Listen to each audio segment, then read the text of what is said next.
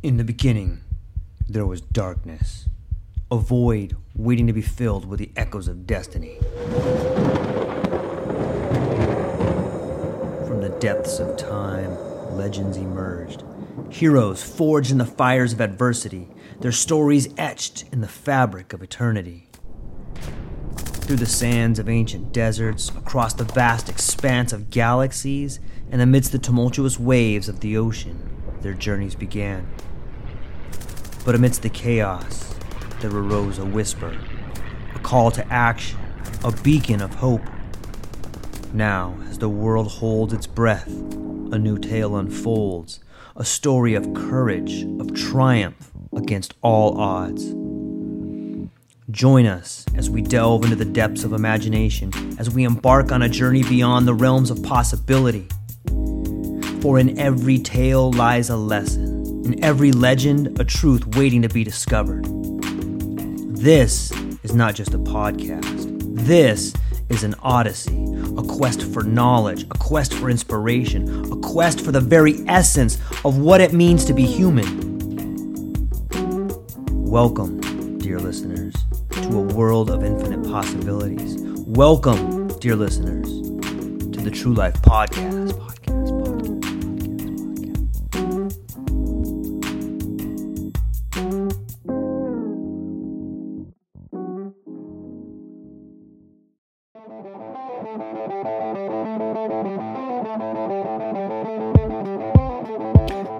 Gentlemen, let's get ready. Let's get ready to rumble.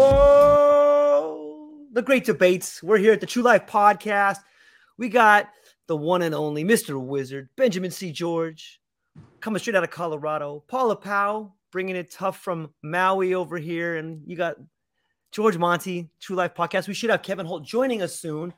We are jumping into the wonderful world of language to everybody who's listening right now, let me ask you do you think the language you speak is superior to somebody else's? Are you more intelligent because you can use the canon that is the English language? Can you describe a situation and make it seem better than someone who doesn't speak well? That's what we're talking about. Well, I think we're. What you got- Yeah, we've been talking uh, about it. I was going to say, I, I think we're already in the weeds there because you just you said, is it superior? Okay. How should we define this better? What do you mean?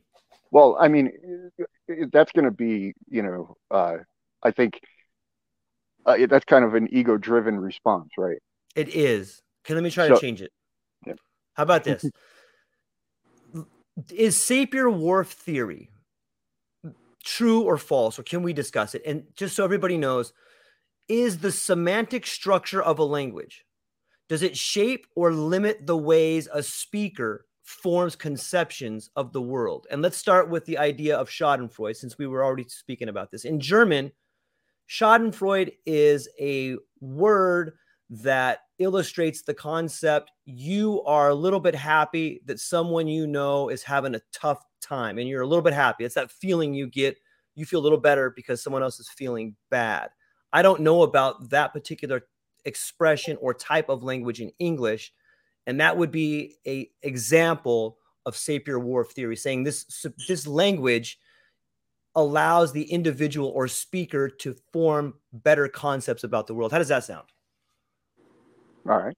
Okay. okay. What, what do you think about that? Um, well, you know, I think it's interesting because I think there's going to be trade-offs in that. Okay. Uh, you know, you're going to have Schadenfreude, which is going to be a very contextually driven kind of uh, uh, definition for people, and and it paints a very specific picture based upon the interpretation of of that word. Whereas the offset of that is me being able to articulate my feelings towards you know the given situation about somebody I know and you know why I feel that way that's kind of the ability for the English language to kind of you know uh, create perspectives and be able to uh, look at these different concepts from multiple different angles. So, in in the sense of your question, I would say that you know there is something to be said about being able to articulate oneself in in such a way to build those ideas. Um, I but at the same time, you know, as a you know learning Spanish, there's a lot of things that don't translate directly from Spanish, but they actually do flavor a conversation to a point where I have a deeper understanding of what somebody says because I understood the concept and where it comes from in the language. But translating that, it does lose something. So I, think it's going to probably come down to the the individual, the speaker. I I wonder, like, so I guess we should try to figure out how to break down it better. Like, could you say that German society, let's say English society, is the English world, the English speaking world, a better place to live than the world of people that like do the click language? Like, like which one would you rather? Which one would you rather be in? And is it because of the language? Me personally, I'm going to say that it's not because of the language. I think the language flavors the the culture, right? And, and the culture definitely imparts itself into the language. Um, but better better or worse is going to be very subjective. It's going to come to you know it's going to come down to interpretation a lot of the times, education. Uh, so you know when you start to attach the better judgment, I think that's going to be you know just subjective. Uh, but personally, I you know I find great pleasure in being able to you know potentially articulate myself well. Uh, and I've found that when you can do that, despite the language, you know, barrier, like especially learning Spanish, it was one of those things where it's like I was a third grader for you know the first two and a half years I was learning Spanish. You know, I was pointing and asking and you know using the same words over and over again. So I, you know, I think it's going to be very contextually driven and very subjective to kind of the end user, if you will. We got Dan Hawk. Dan showed up. He's uh, he's you guys have probably seen him on the podcast before. He is uh the head scientist for the First Nations Planet of Defense. I, I may have messed that part up right there, but Dan, we've been talking about languages and do certain languages make cultures better? Are some languages is is language perhaps one reason why some cultures tend to be more wealthy and more culturally robust than other cultures. So I know you you speak you speak multiple languages, Dan. What what's your take on the idea of language and how it influences society? Well, um, I believe that language is a good influencer of society. I know that in the Native American language, in the Iroquois language, in which we we talk about before, that you know our hymnals at our Episcopal Church are in Mohawk, even though I'm Oneida. Um, the, idea there is that you know, just recently, you know, I I heard a word. I can't remember what it was now. It's off the top of my head, but uh, there's no there's no translation for it um, I, I think it had to do with, um, you know, some atrocity that happened, and there was no no word for that in the Native American language for that kind of abuse, that kind of atrocity. Is something we did not know in ancient times. We did not know those kinds of words. Um, so we, there was no no uh, no translation for it uh, for that kind of atrocity that I'm thinking about. But um, I can't remember the specific word, but uh, yeah, the, the translation is lost. And I know Native Americans were taken advantage of uh, during treaty negotiations and those kinds of things where, um, you know, there was, a, although maybe not intentional, maybe some were intentional, but um, the, the, translation of you know how far things were as an example to this tree or 10 days canoe ride or those kinds of things you know where exactly did 10 days canoe ride end? Um, you know so um, those mis kinds of communications are are are are can be vulnerable to people um, when when they are when they are taken advantage of when there's that that kind of language barrier um, so I think it could be both George on the you know the wealth side that you're talking about because they have great knowledge and understanding and wisdom.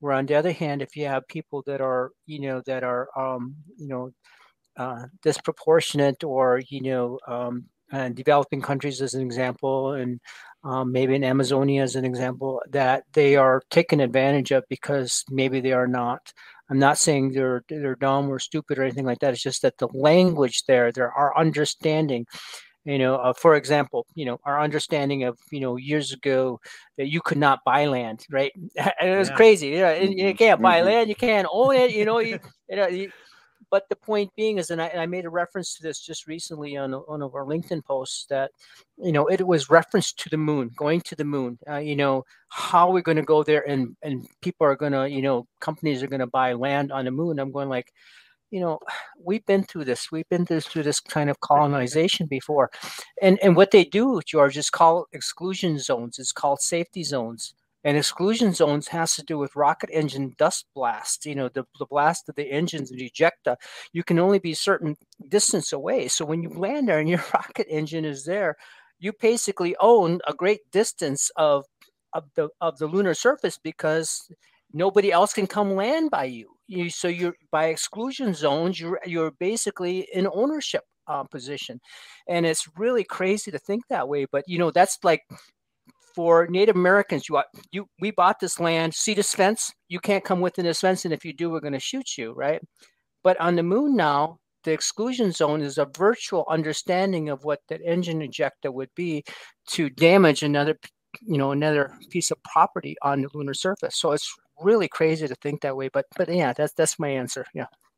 You, you know that that brought up a, a memory for me, and I'm I'm going to butcher this story, and I'm not even sure of the veracity of it, but uh, I did hear a story once upon a time when the missionaries were going down to the Amazonian tribes, and you know they were trying to describe concepts to them, and they didn't have certain concepts in their culture, or you know, like uh, I, I forget exactly what it was, but it was you know like age was one of them, I think, um, and you know because they didn't measure that, it wasn't a part of their language so and then you know to dan's point it's been abused throughout history right? It's replete with abuse throughout history. And and, and usually you know this kind of gets into what we were talking about before the podcast but you know language seems to have some sort of you know context or, in in how we wage war.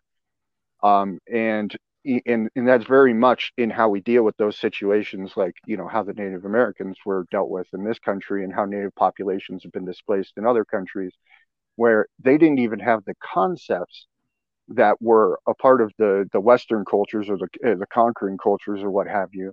And so they weren't even able to have you know a, a meaningful debate about this. Um not to mention the fact that you know people were have guns and threatening to kill people if you don't agree and sign right here you know there's a lot of extenuating factors to that. But it, language does seem to have some sort of impetus uh, to push us towards you know maybe maybe language is how we define our conflict and then you know through that definition arrives us at additional conflicts. I mean yeah.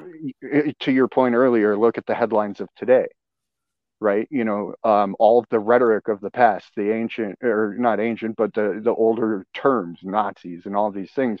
Now this resurgent um, kind of zeitgeist that's just everywhere and you can't escape it. And so we painted this path before, and now we're reutilizing this language to basically wage war.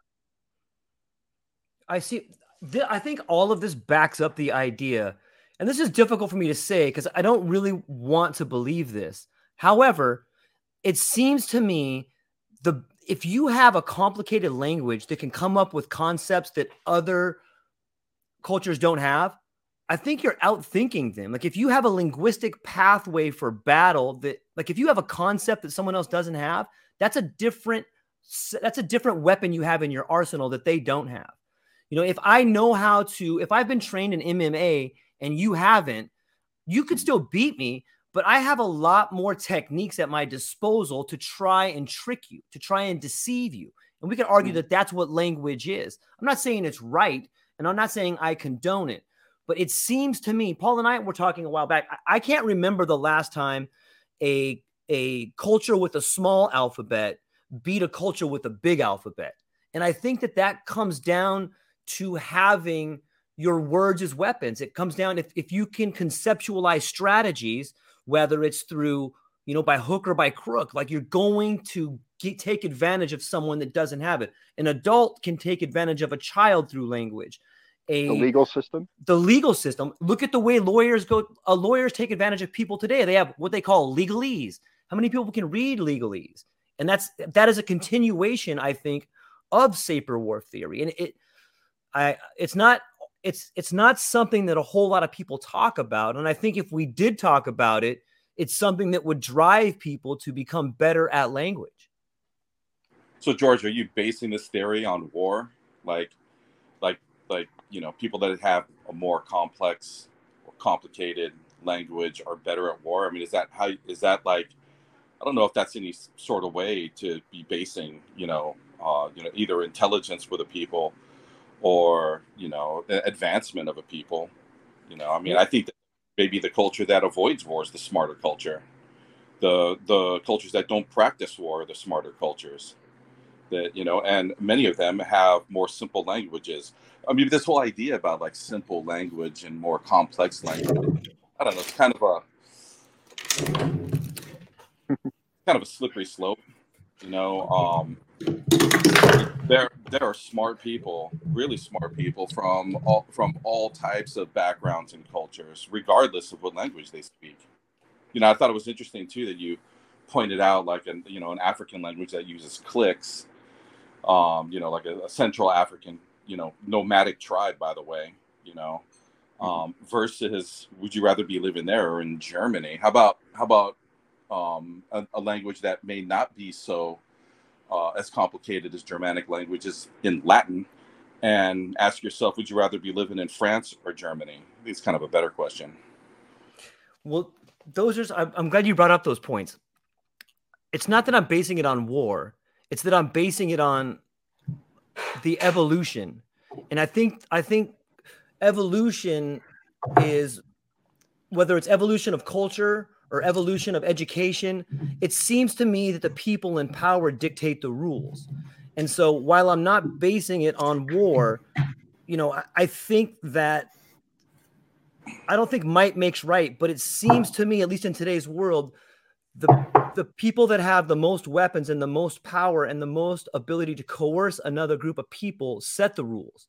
And if you set the rules, you make the policy. You you are you are walking evolution. You have the scientists, you know, the the if we look back in history, you know, and we look at the largest powers, those were the people that were setting culture. They were the people that were setting the policy for the future. And it, it seems to me that you could probably look back in history and see I, I don't know, maybe we can do this now. If we look back at the people that ruled the world, over the last thousand years, did each one of those countries have the best language of their times? I mean, the, bar, the word bar, the Romans were. What you mean would, best? I'm sorry, the most. What do you mean by most? I think, I think you're talking about an evolution of priorities. Well, how do you explain priorities? What what device would you use to explain priorities? Would you well, use like, language? I mean, like what you're talking. I would about. agree. Yeah, I would agree. Yeah. You know, here uh, let me just you know I'm gonna jump in on the the Please. art of war. The the best they they the, the art of war goes like the, the very first um, evolution priority we're talking about is that the, the best war is the war not fought. So that tells you that if you don't need to fight the war, don't do it because you, there are real no winners in war. So I think it's an evolution priority. Yes you know it's interesting you bring that up because you know i would say there's a dichotomy throughout history. There's always been a, a, sect of of any given culture that's coming to my mind that is more of a pacifist kind of angle and then there is the the non-pacifist angle the warring angle. Yeah I, I would say the person that has the most to lose is the person who doesn't want to fight the most you know? So if you look at the if, if we talk about the the people who don't want war like we should we should be we should say are those people prepared to fight? Because the people that don't want to go to war are the people that are probably guaranteed to lose the war. You know if, if i'm going to fight 100 people i definitely don't want to fight that. But if i'm going to fight one-on-one i might go out of my way to not fight it but i'm not afraid to fight it. So there's a i think there's a difference between between so, that. But yeah, yeah, please. Well, I, I think you know just just kind of confining this to language alone misses enough of the picture that it's going to continually make this confusing because it's not just language right we're talking resources location we're talking climate we're talking you know uh, calamities uh, you know, all sorts of different things which those in themselves impart into culture into language but i think they are a large piece of that picture um, you know uh, for instance like if if it was just the language and just that kind of inspired the technology yada yada yada well gunpowder was invented multiple times across the ancient world but it was only really the the Greeks who utilized it in a in a in a wartime situation and then and then brought that to the world as as you know a piece of warfare. Whereas over in Asia you you know it was more of you know the fireworks and it was the artificers and things like that that were utilizing the the black powder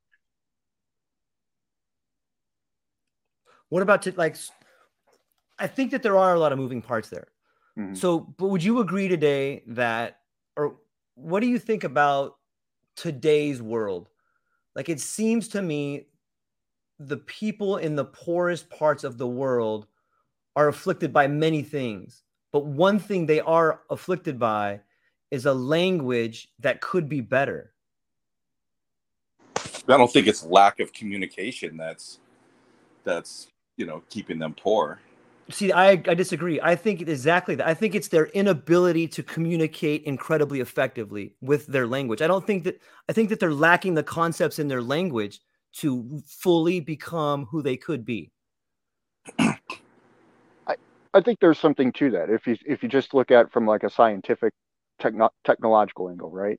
If you don't have the concept of uh, a gas powered engine, you know, if you don't have the concept of a piston, if you don't have the concept of these different components that enable that um you know it's sorcery right yeah uh and so things that we huh you're so i mean you guys suggesting that if they just all learn english they'll be better off no not I, no not no. necessarily no i i'm just saying that you know it is kind of it, there is a correlation between the exploration of the world um and you know technological innovation is d- directly tied to language for sure.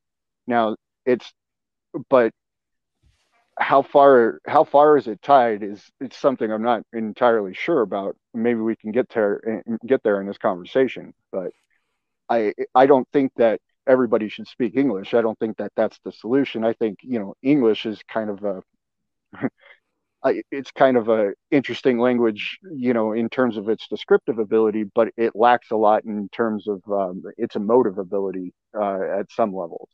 Where you like in, in you know Spanish, for instance, is it's much more of a, a emotive type language. Uh, those Latin root languages tend to be, whereas you know like Germanic and things like that are much more uh, logical and systemic and uh, you know uh, concept based and I think that kind of shows up in the culture too. I mean, you know, for instance, you know, everybody knows German engineering, right?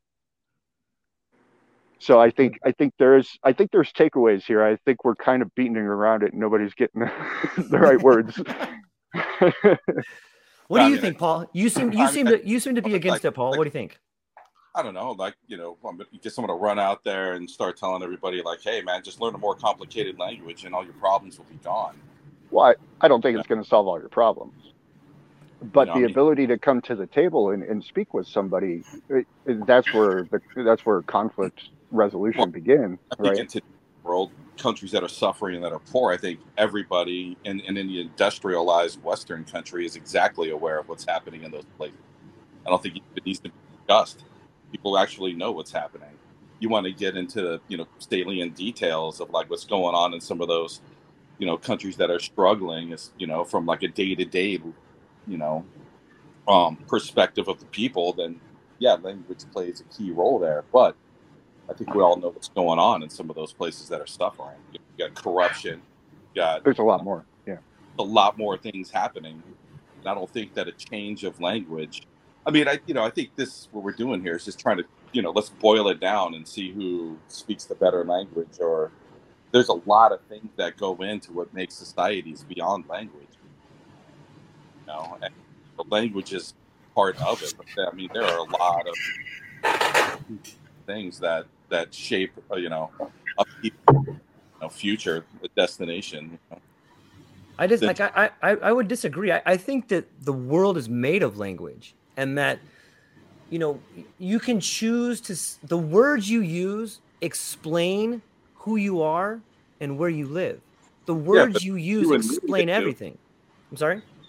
Yeah, to you and me, they do because we both speak language, the English. But I mean, like, try telling that you know to somebody who speaks like you know from Papua New Guinea about you're going to use all these extravagant words, and you know, and they're going to look at you like, "The hell are you?" Saying? Can I chime in, please? With, like, I don't know. I, just, I think. It, sorry, I didn't, go ahead, Paul. I didn't think you were finished. I'm done. You're good. Um, I think we're going to get the answer to this question eventually, anyway, because I think you know how when you watch Star Trek, you've got those universal translators. we're not there yet, but the technology is already kind of there. Mm-hmm. Uh, the the AI, because I used to work in translation, I still do off and on. And when I first started, there wasn't that many tools out there, and now it's so AI driven, and some of it is really good there's one called DeepL that's really good. And I'm giving away a secret here. I do Chinese translation to English. And most of the time, I just put it in a DeepL, paste the results, and edit it a little bit. And it takes me 30 minutes, which would take two hours. Mm-hmm. So that's already kind of there. We've already got voice transcription technology. So it's another step from having it translated to then spoken out in another language in somebody else's earpiece. It might take 10 or 15 more years of development before we get there, but we're going to get there eventually, I believe. So we will be able to have better communication. We'll be able to see how much role that plays in diplomacy and international affairs. I would agree on an overarching scale. We are moving towards more of a universal language, whether that be via translation or just kind of a conglomeration of, of language happening over time, uh, simply because yeah. we're more connected and everybody around the world is now able to communicate. And I think the yeah. more and more that we communicate, uh, we eventually push ourselves to to that universal communication because there is a there is a desire to be understood yeah and, and technology will make it so that we don't have to go and force people to learn esperanto we can all learn the language we grew up learning and technology will try and do the work for us that's what i think and given enough time yeah how does it well like, i remember please oh i was going to say i remember the word that that does not translate into into um, into Iroquois, and that word was inhumanity, hmm. um, mm. and that's the word that didn't translate.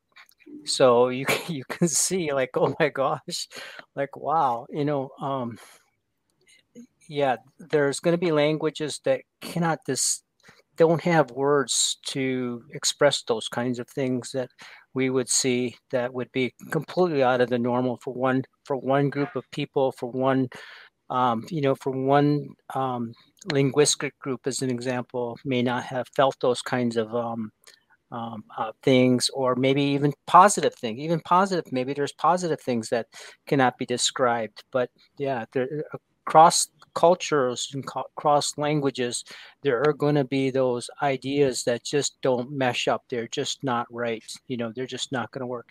And I, I mentioned to George when my, my grandmother was little, she was blind for a little while, and she um, her she was on the buckboard with her dad, and uh, and she looked on the pond, and they, she seen these fairies dancing on the pond, but there was no translation for fairies, so it was the closest translation to that Iroquois language was sky people.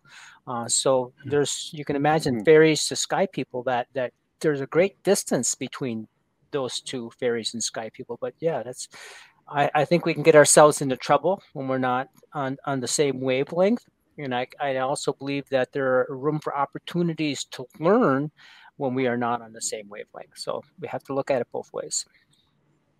Yeah, on that point, the Japanese yeah. word for communication is communication. They literally took it from English because it didn't exist. Well, so that kind of stuff happens already.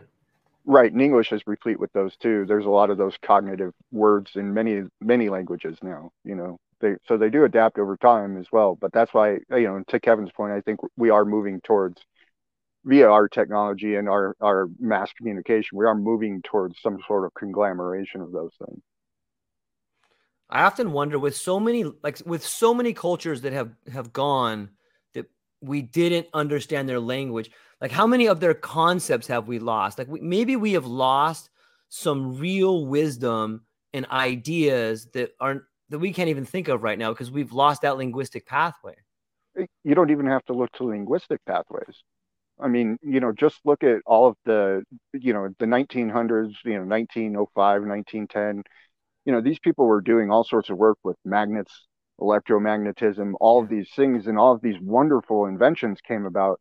You can you can go to any electrical engineer coming out of college these days, and they're unaware of these con or these older inventions, even some of the concepts, even though those concepts influence what they're taught is how we you know utilize this knowledge in the world so you know i think that's we kind of we suffer from amnesia um, mm. uh, just at a cultural level internal to language uh, let alone external to different languages I, I was I went back and I've been reading some some of like the Homeric verses or even if you read like uh, you know Socrates or any of these old old classics might a better way of language be like a form of poetry? Have you ever read like a poem and you get goosebumps, or you read a poem and all of a sudden you see the thing? Maybe that's the way language like, and there's so many structures with poetry. Like you got onomatopoeia, you have you have all these structures. Perhaps that's the right way to speak language because if I say to you, you know, tiger, tiger, burning bright, if if I can speak to you in a way that is almost a type of performance not only am I using my words, but I am performing it out to you the same way a bird might dance for another bird. There's almost a dance there, which is another sort of level on top of language. And then you could maybe then you could thoroughly understand what I mean instead of trying to interpret my words. What do you guys think? Well, we're going there technologically in a different way. You know, I have Elon Musk with his Neuralink, right? if all of a sudden I don't have the filter of having to put together my thoughts into English language and I'm just thinking my thoughts and you're perceiving my thoughts, that's kind of that dance, but at a much more intimate and visceral level.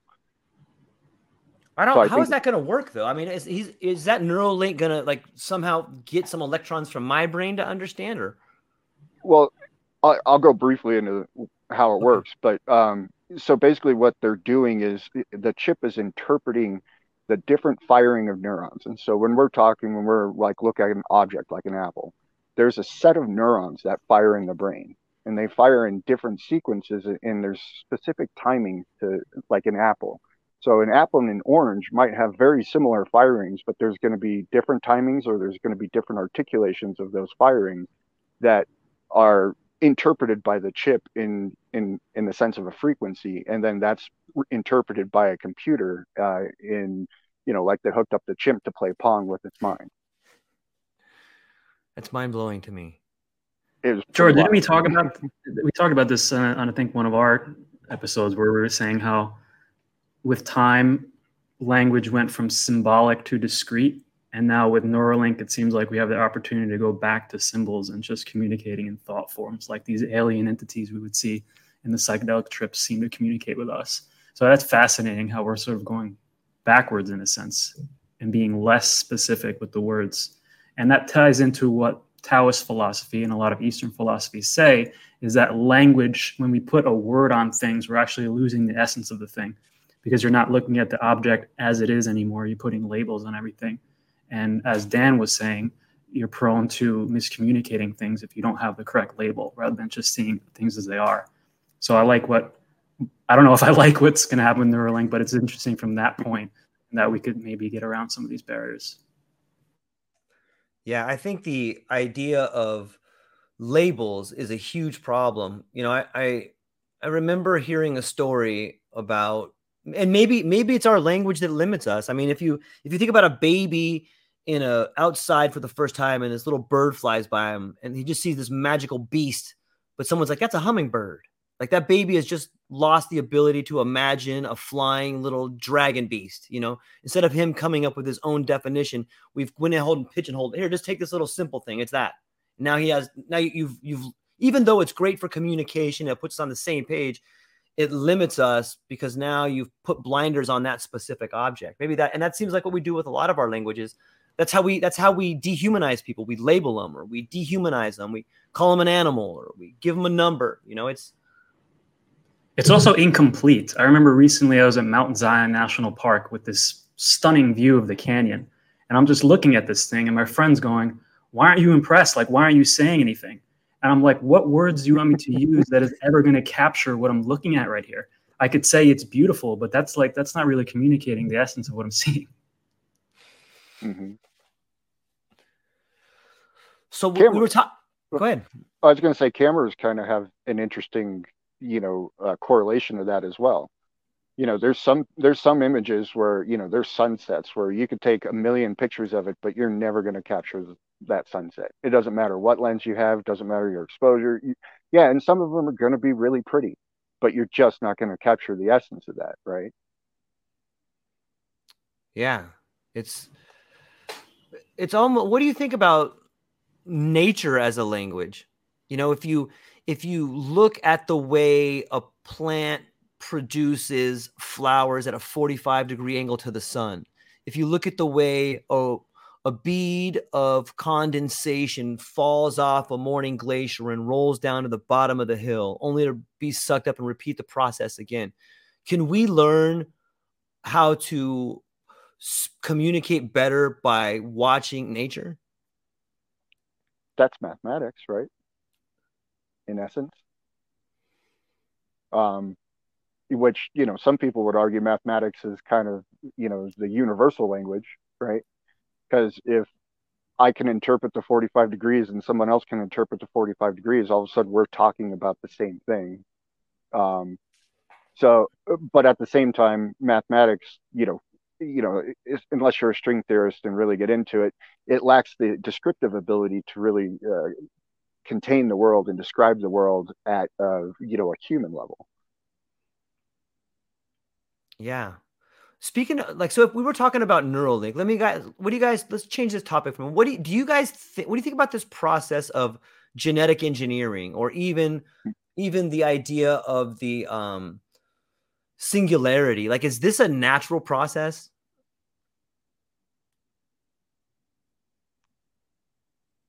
I was going to let somebody else chime in. I've heard Joe Rogan speak about this, and he'll say, "Well, humans are making it, so therefore it's natural." I don't know, but I think maybe resistance is futile at this point. I don't know if it'll happen in my lifetime. I'm going to try to avoid it, but I think the next generations are going to be part of it. Well, I mean, in terms of genetics, our genetics are changing all the time. Um, you know, uh, some of them at different rates than others. Some of them are much more deep seated and don't seem to change at all. But they are. There's the ability for the environment to uh, necessitate a change.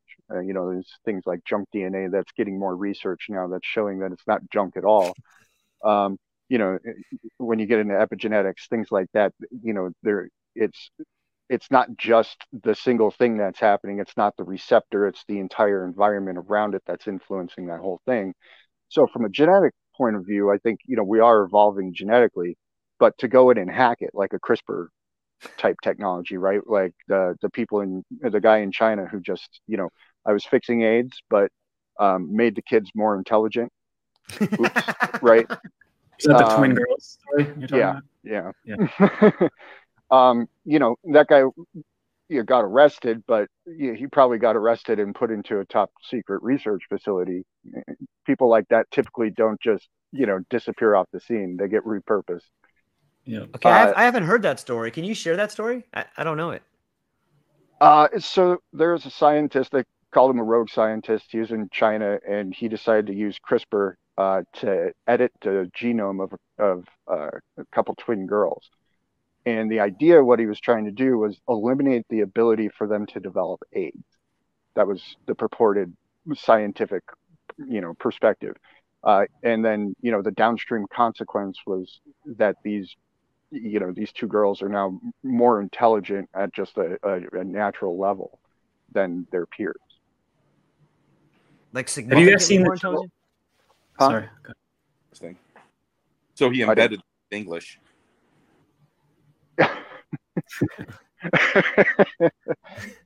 Uh, yeah, you embedded English, right? Right, George? I didn't. I didn't thoroughly hear it, Paul. What did you say? What Paul, about English? Paul was making a good joke. I said so. He embedded them with English. Well, it sounds like he embedded them with the ability to speak language better.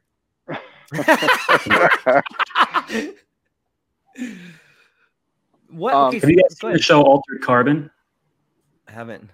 I've read. I've read one of the books, a part of it. But Check it, out, yeah, check out season one. I think it's kind of ties on to what we're talking about here, where, as you know, as we know, the last 100, 200 years, we've seen growing income inequality. Well, that show is kind of saying it's just going to perpetuate, and those that have the means are going to be making cosmetic babies, are going to be finding a way to live indefinitely, and then have like total control over everything. I I think that you know, looking at everything in human history, I I don't think there's much evidence to suggest anything otherwise. I think it's already here. I mean, listen to. I- I caught an episode of Rogan, and he he tells you like all the stuff that he takes. Like that guy's getting HGH, testosterone injected.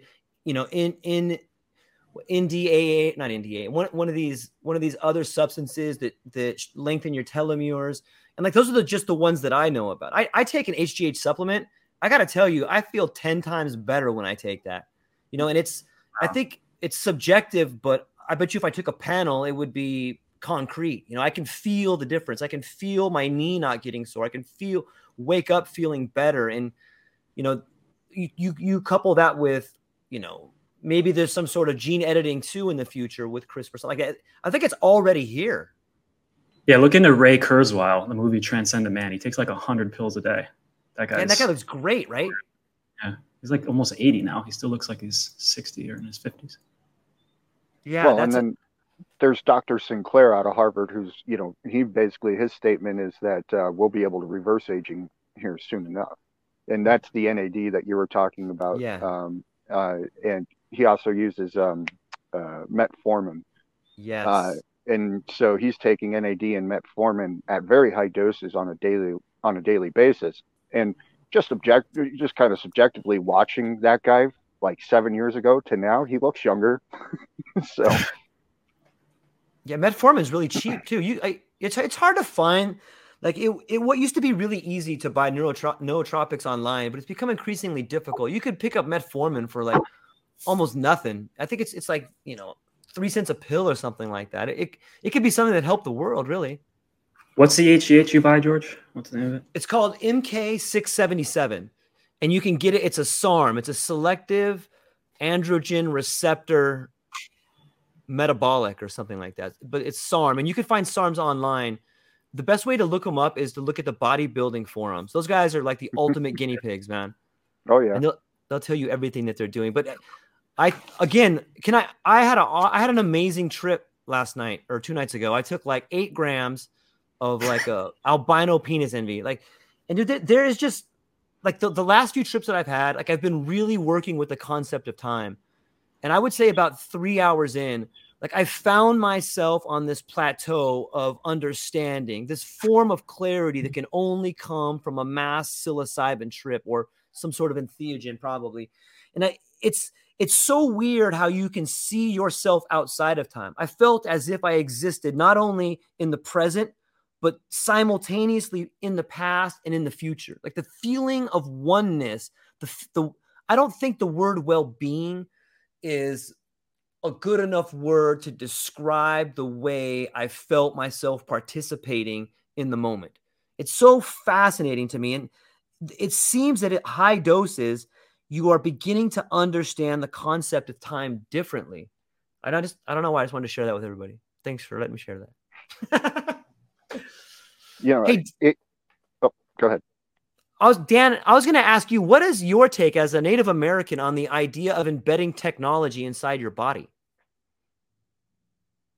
Well, I have to go back to the genetics part of it, you know, because right now in Native American speak, right? So um, we have 574 federally recognized tribes in the United States. And, you know, according to the Bureau of Indian Affairs, in order for you to be Native American, you have to be at least one quarter blood quantum of that one single tribe that you get to pick from. And you could be you know because I, I i know uh, i'm half i'm half oneida. Um, but you know i've known native americans that were more native than i than i am um, and but have not had one more than one quarter blood quantum of any one tribe but then we're not able to be on the tribal rolls because um, they did not meet the criteria. Um, so right now there's a big deal about this, George, because if you're Native American, blood quantum is thinning out. So we're not talking about specifically genetics in a way that you you guys were talking about, but think about us being a melting pot, right? We're global, yeah. right? So we are we are becoming more and more not ourselves if you want to say it that way we are becoming more and more not native because we are we, because of that melting pot issue so then the idea then george is at what now we, i have to carry a card that says i'm native american no other race do you have to carry a card that recognizes you as a specific race other than native american?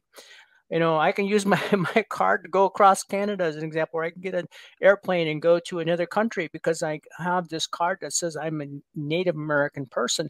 But eventually what's going to happen is through the colonization process is that eventually we we're going to have natives that are no longer fitting the the criteria of the Bureau of Indian Affairs. You are no longer native anymore, and then we are going to what? How you say we, we've lost our culture, we've lost our language, we lost who we are, we lost our identity.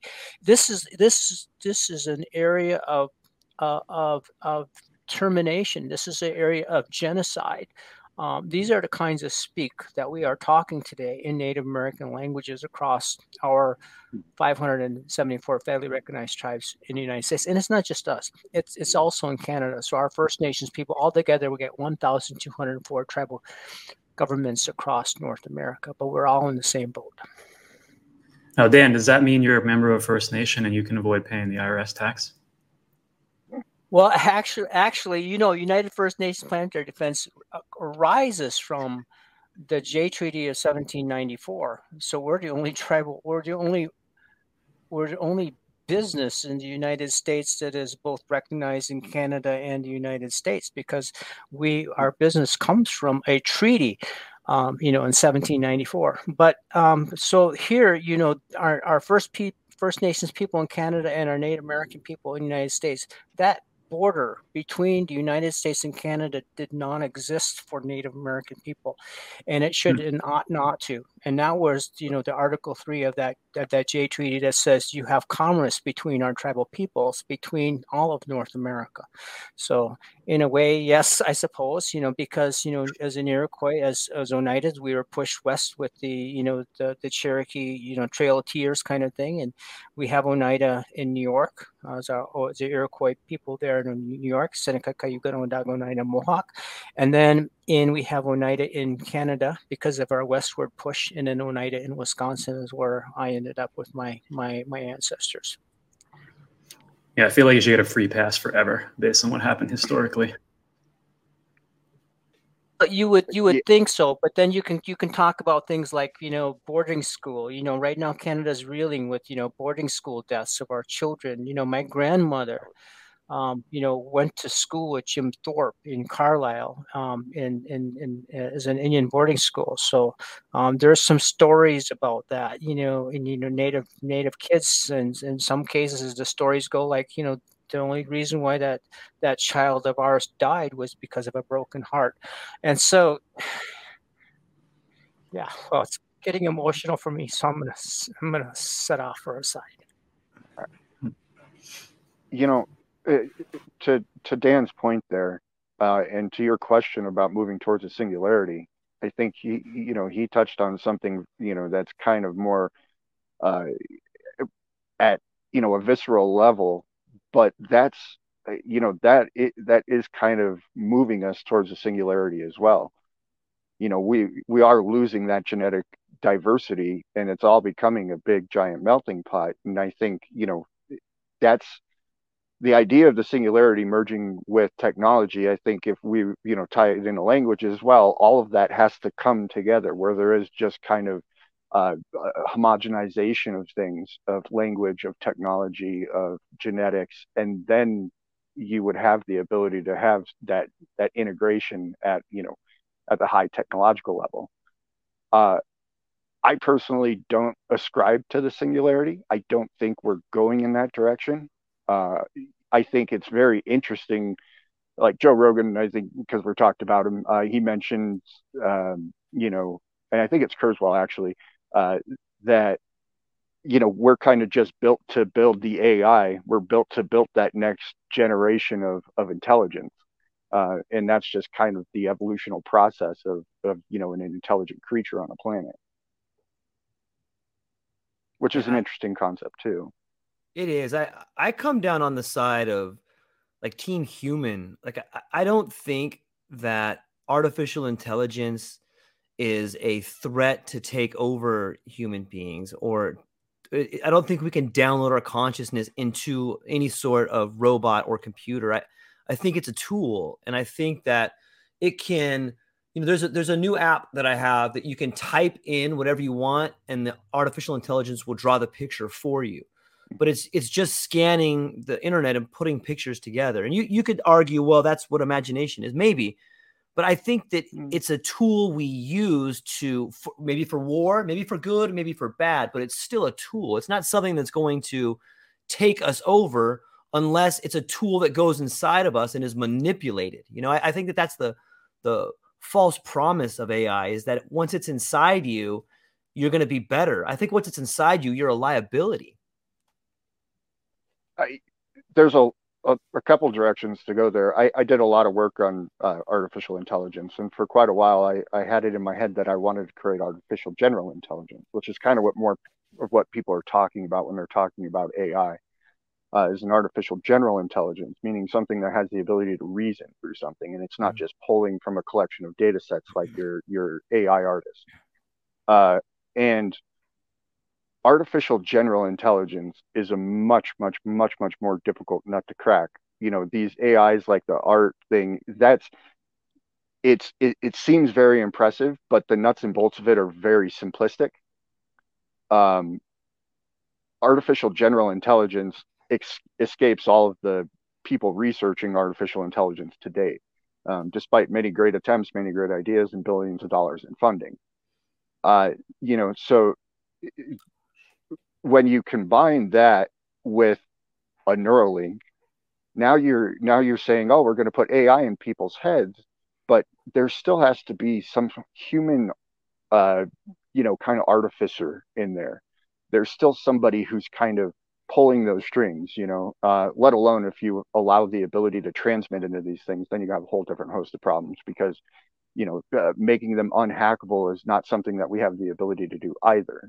You know, uh, the only thing that we've ever made on a grand scale that has yet to be hacked uh, is you know like a bitcoin uh, massively distributed decentralized system. Uh, and even then there's edge cases that can allow it to you know come under attack. So it, this is a it's a big topic with a lot of moving pieces um, but i mean ultimately i think i agree with you uh, to human is to human and we're going to continue to human uh, we're just developing better tools to human. My friend just sent me an article that I posted in the chat titled Chinese Company Appoints Its First Humanoid Robot as its CEO. Oh, and I wanted to pose a question. Maybe I get Benjamin your thoughts on this because it's something I've thought about for a while. I don't know where I fall on this, but if we can agree that most of the problems of humanity are a result of the twisted incentives, greed, and profit motive and ego, what about the idea of some kind of blockchain's open source AI that actually governs us fairly and non-egoically? I, you know, I think the question becomes what's fair. Mm. Yep. Um, and so I, you know, my Terra Libre project, I've I've thought pretty long about this, and what I came to is a distributed blockchain system, but that enables an individual, uh, one person, one vote system. Uh, so now every single individual in the community is, you know, responsible for their vote, and you know, there's no representatives to these things. But then all of the votes are executed by smart contracts, so that once the vote is the vote, that is the vote. There is no machinations, manipulations, uh, taking advantage of people behind the scenes type stuff. It's all a very transparent system, and I think that's kind of the the balance between those two things because you know if i create the the ceo ai well you know he, it's only as good as whoever programmed it and their intentions and their aspirations. Um, now, you could have a group of people do that, but at the same time, it's very easy to coerce a group of people. They can always think that they're doing it for the greater good, and there's plenty of people who claim the greater good. And you know, historically speaking, we look at it and say, eh, not so good. The AI CEO is still a CEO, right? He it's still the top-down structure of of like, well, that's what the CEO did. right. And then and then you have the other question of accountability. Mm. Right. Because now who's accountable when the CEO messes up? Do you fire the AI CEO and get another one? Who does the firing? Is it a board of director, board of directors monitoring this AI? I mean, it, the the complexities of that, I think, you know, it sounds good on paper or even interesting on paper, maybe not good. Uh, but I think once you get down to the brass tacks and actually how humans interact, how business is done, all of the intricacies and all of the stuff between the human interaction parts of it, I think it leaves a, lo- a bit to, you know, uh, a bit to be wanted. It's almost like an extra layer of protection because if if corporations are already people, you know, and they're protected by the Supreme Court, you know, and but maybe maybe a CEO does something so egregious that he can be held responsible. You know, maybe now you have like the AI CEO, like yeah, well, nothing happens to that guy, you know, or I, right, I and and by extension, nothing happens to the people who program that, right? Mm, that's a good point. I never thought about that. Maybe, yeah. Well, if you have a decentralized voting structure, maybe you could update the code as you go, as one potential workaround. Right, and, and then it comes down again: who updates the code? What's their intentions? It, you know, and this is the same problem we run into with all sorts of representative systems and top-down systems you know who's mm-hmm. pulling the strings at the end of the day what's their what's their motivation is it all is it altruistic or are you know do they have ulterior motives and you know i think we as humans who've grown up in this world know that everybody seems to have ulterior motives even if you know some of them seem to be benign i know i do part of being human i guess you know I, here's an back to back to what dan was saying like you know if if he can see that it's becoming increasingly harder to be to to say you're Native American and you're you're you're literally losing the blood that runs through your veins. And we also say that the same thing is happening with the singularity. Isn't this idea of the singularity just like a mass die-off of populations? Well, I mean, it would kind of indicate that. You know, if, if you merge with technology, eventually the biological system would would peter out, right? And right.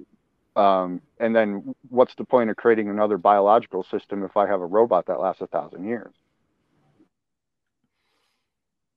Now that's that's assuming that you could actually, you know, put consciousness into some sort of, you know, uh, artificial system, which I don't know. There's it, there's very interesting evidence about that. You know, there was uh, back in 2012 one of Google's uh, big data centers all of a sudden it started moving information around in the ones and zeros um, different than its programmed algorithm. Turns out it was a more efficient process.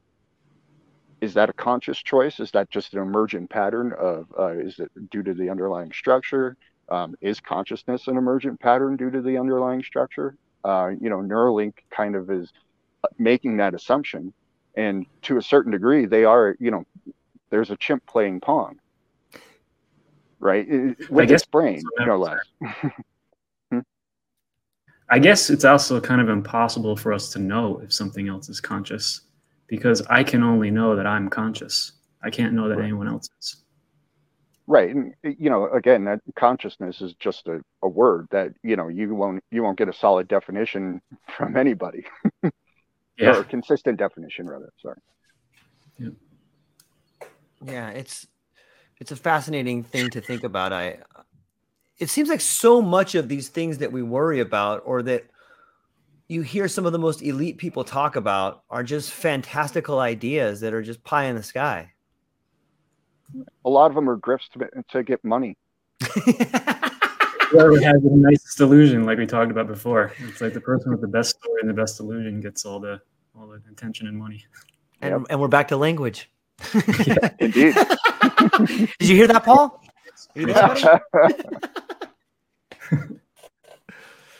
Man, what what do you guys think about uh, legalizing all drugs? Let's go for it. What we've done so far hasn't worked.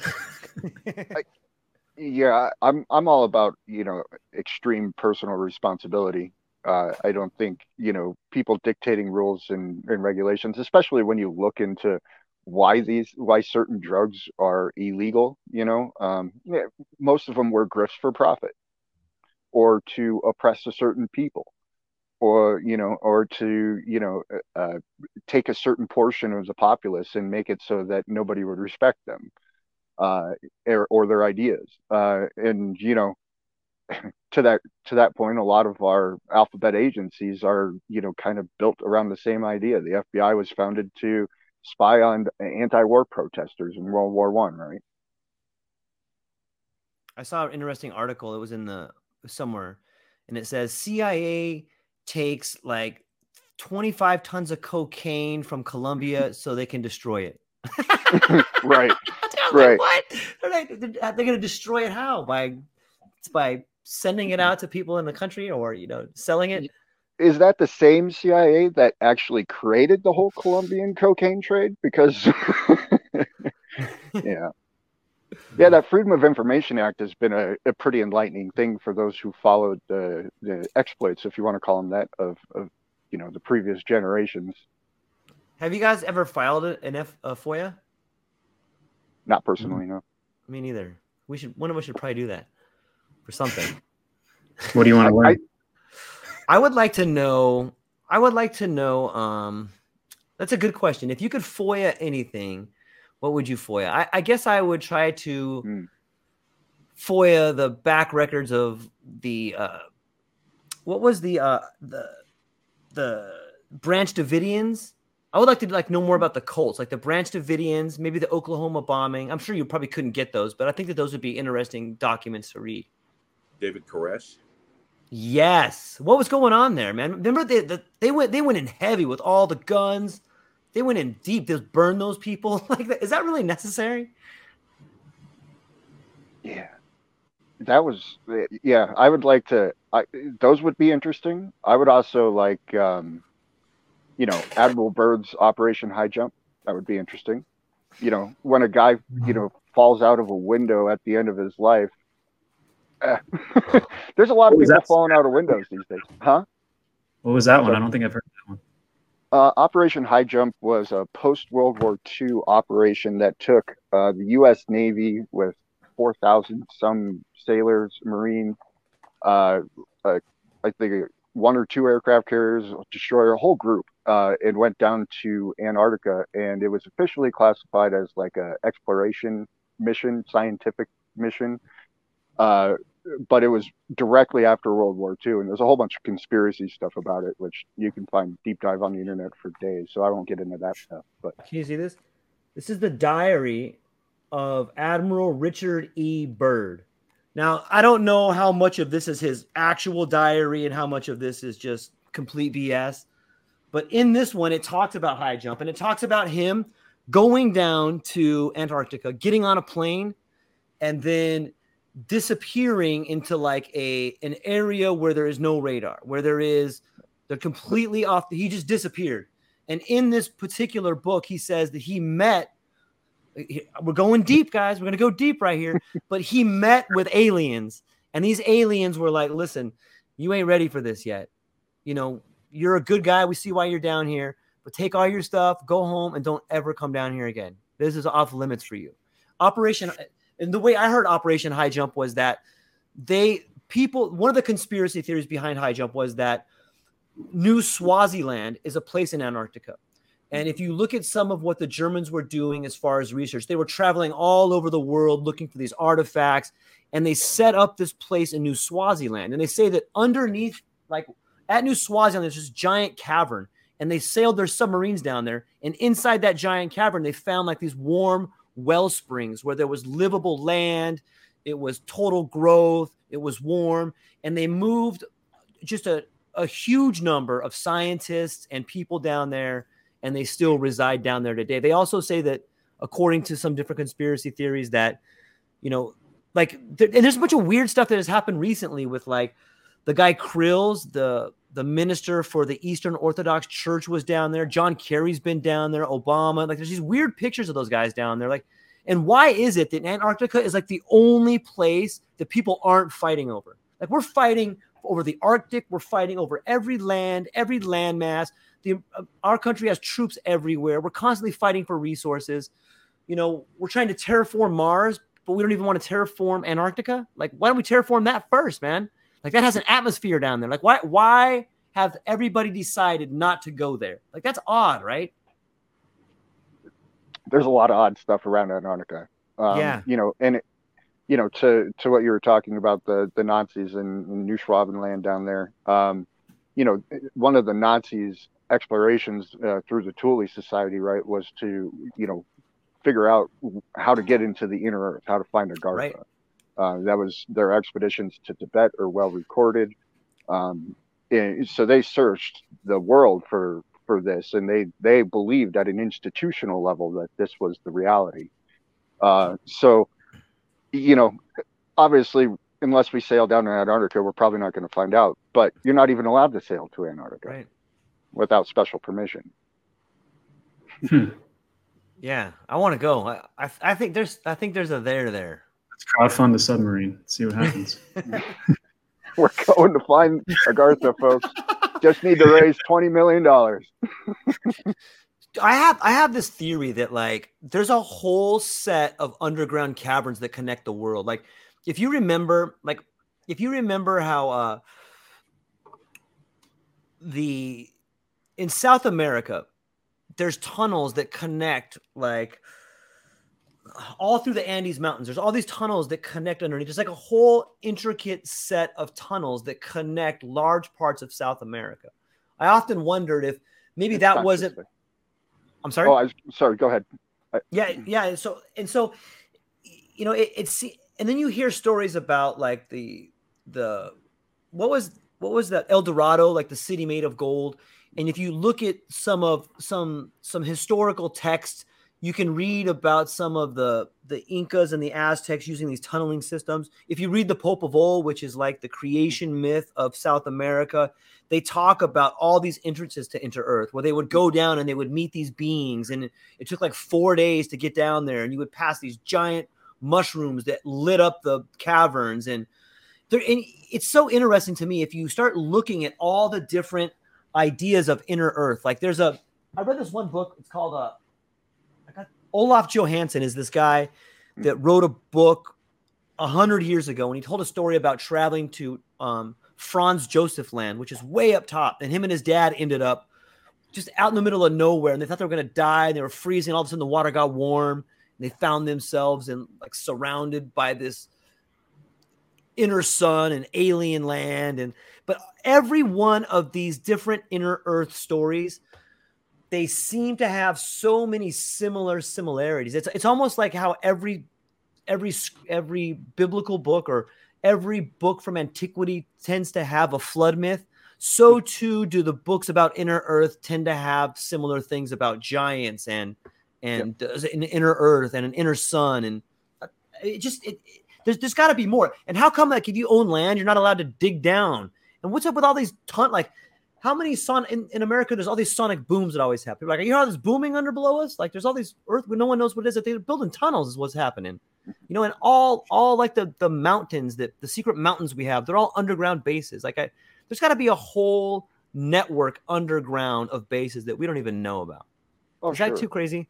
Oh no. Well, I mean, from FOIA, uh, we do know that they've been building massive underground structures in the United States. Um, but to your to your inner earth, you know, there's a lot more to that too, because when you start, and I wish Dan was still here, um, yeah. when you start to uh, talk, like learn the indigenous legends of, you know, where they were created from, you know, a lot of them are, you know, this is the third time that we've emerged from the ground. The ant people came and brought brought us into the ground. There was a cataclysm, and they brought us out. Uh, and that's North America, South America, it's Papua New Guinea, it's it's Australia, it's it, you know it's all over the world. Uh, so you have to you know one has to wonder if all of our ancient texts of antiquity have this concurrent thread, and all of these oral tra- traditions and stories passed down have a concurrent thread, is that you know, is that a real thread, or is that just some sort of uh, you know kind of uh, artifact of of humanity? I would argue that it's a thread that we could probably pull on, given the right resources. Your wish is our command. Dan is back. Dan, have you heard this? Have Have you heard what we were talking about the ideas of of inner Earth? And Benjamin brought up the idea of some folklore about us coming coming from inner Earth. Did you were you able to hear any of that? He might not be back. hmm, maybe not fully back. We yeah, uh, uh, from from the Native American point of view, you know, Iroquois, right? So we have uh, our our uh, creation story comes from Sky World. So we, we come from we come from above. Um, but there are um, natives, I believe, Klamath is an example. They come from inner earth. They come from uh, and they come from the, the ground. So uh, you're you we have a dichotomy in in Native American uh, people that your creation story is either from the ground or from from Skyworld, and we happen to be from Skyworld. Can you share that? Can you share that with us, Dan? Your your creation myth, creation story. Well, the you know at the Iroquois legends says that you know um, there was a floating island above Earth, and at the time Earth did not have any uh, permanent. It didn't have no no land, um, and uh, there was uh, a tree. Um, a tree that was uprooted and for different various reasons you know depending on the who is you're talking to um, the tree was uprooted and there was a, um, our our um, a priestess if you want to call her priestess uh, she was uh, you know she was pregnant and she was looking down the uprooted tree and uh, either she was pushed or she had fallen and when that had happened that um, our um, you know our, our birds our um, our flyers were able to save her and pick her up as before she fell into the ocean. And when they got to the ocean um, they needed a place for her to stay and uh, so some of the animals then tried to go down deep into the ocean to find land um, and I believe that there was several attempts by different animals that had actually died because of their attempt to find land. And I believe that that was muskrat that was able to go deep enough to grab a little bit of land in his paw and then bring it to the surface. And what he was able to do then was he needed a place to keep it, so he put it on Turtle's back. And when he put it on Turtle's back, then the land grew, and that became Turtle Island, and that's where we are today. Is we're in Turtle Island. So that was basically our our Sky World story. Hmm. Oh, that's awesome. Hey, Paul, are you there? Paul, yes. you told me an interesting story one time about uh, the Hawaiians' ideas of creation. Can you share that? Maybe. Paul, you there, buddy? He must have stepped away for a minute. Yeah, probably. yeah. That's a very interesting story, Dan. That's that's an awesome story, Dan. Thanks for sharing that. Yeah, thank you. Yeah. Kevin, what do you know some of the what are some of the folklore and have you learned some of the folklore in Bali? Not really. No. I'm sort of ignorant, but I do know that they have uh, uh, I think one day a month where they sacrifice animals to the god of death. Whoa. And they actually usually sacrifice chickens and they make them fight each other before they do that. So it's sort of um, spiritual cockfighting. I Man. wandered into a cockfight in Panama. It's pretty spirited. oh yeah. it's big in Hawaii. There's people that have birds and they win. If you have a good bird, you can win probably a hundred, hundreds of thousands of dollars if you if he fights and lives really? long enough. Yeah, I see guys. There's a guys it's, here that walk yeah. around with tattoos up like that. They have like a big chicken on their leg, and like, what? We got a damn chicken tattoo. Oh, and the way that they mo- carry him around too. It's just like yeah, they're on a throne. yeah, man. Yeah. Gold leash. Amazing. Mm-hmm. yeah, it's a fascinating it's a fascinating world we live in if we're willing to step back and see the magic of it every day. Well, and I think it's such a travesty that you know swaths of information are just buried and locked away, and you know, yeah, Vatican archives, Smithsonian, you know, vaults, all of these you know institutions who went around and scooped up mass amounts of text and information. If it didn't fit their narrative, it just got buried. And there's a lot of stuff out there. You know, uh, uh, I found uh, down in New Mexico, my buddy lives down in a place called Silver City, uh, and he took me to some petroglyphs, and they're Egyptian in nature. There's an ankh in these petroglyphs, and you can see where it was where it is is actually.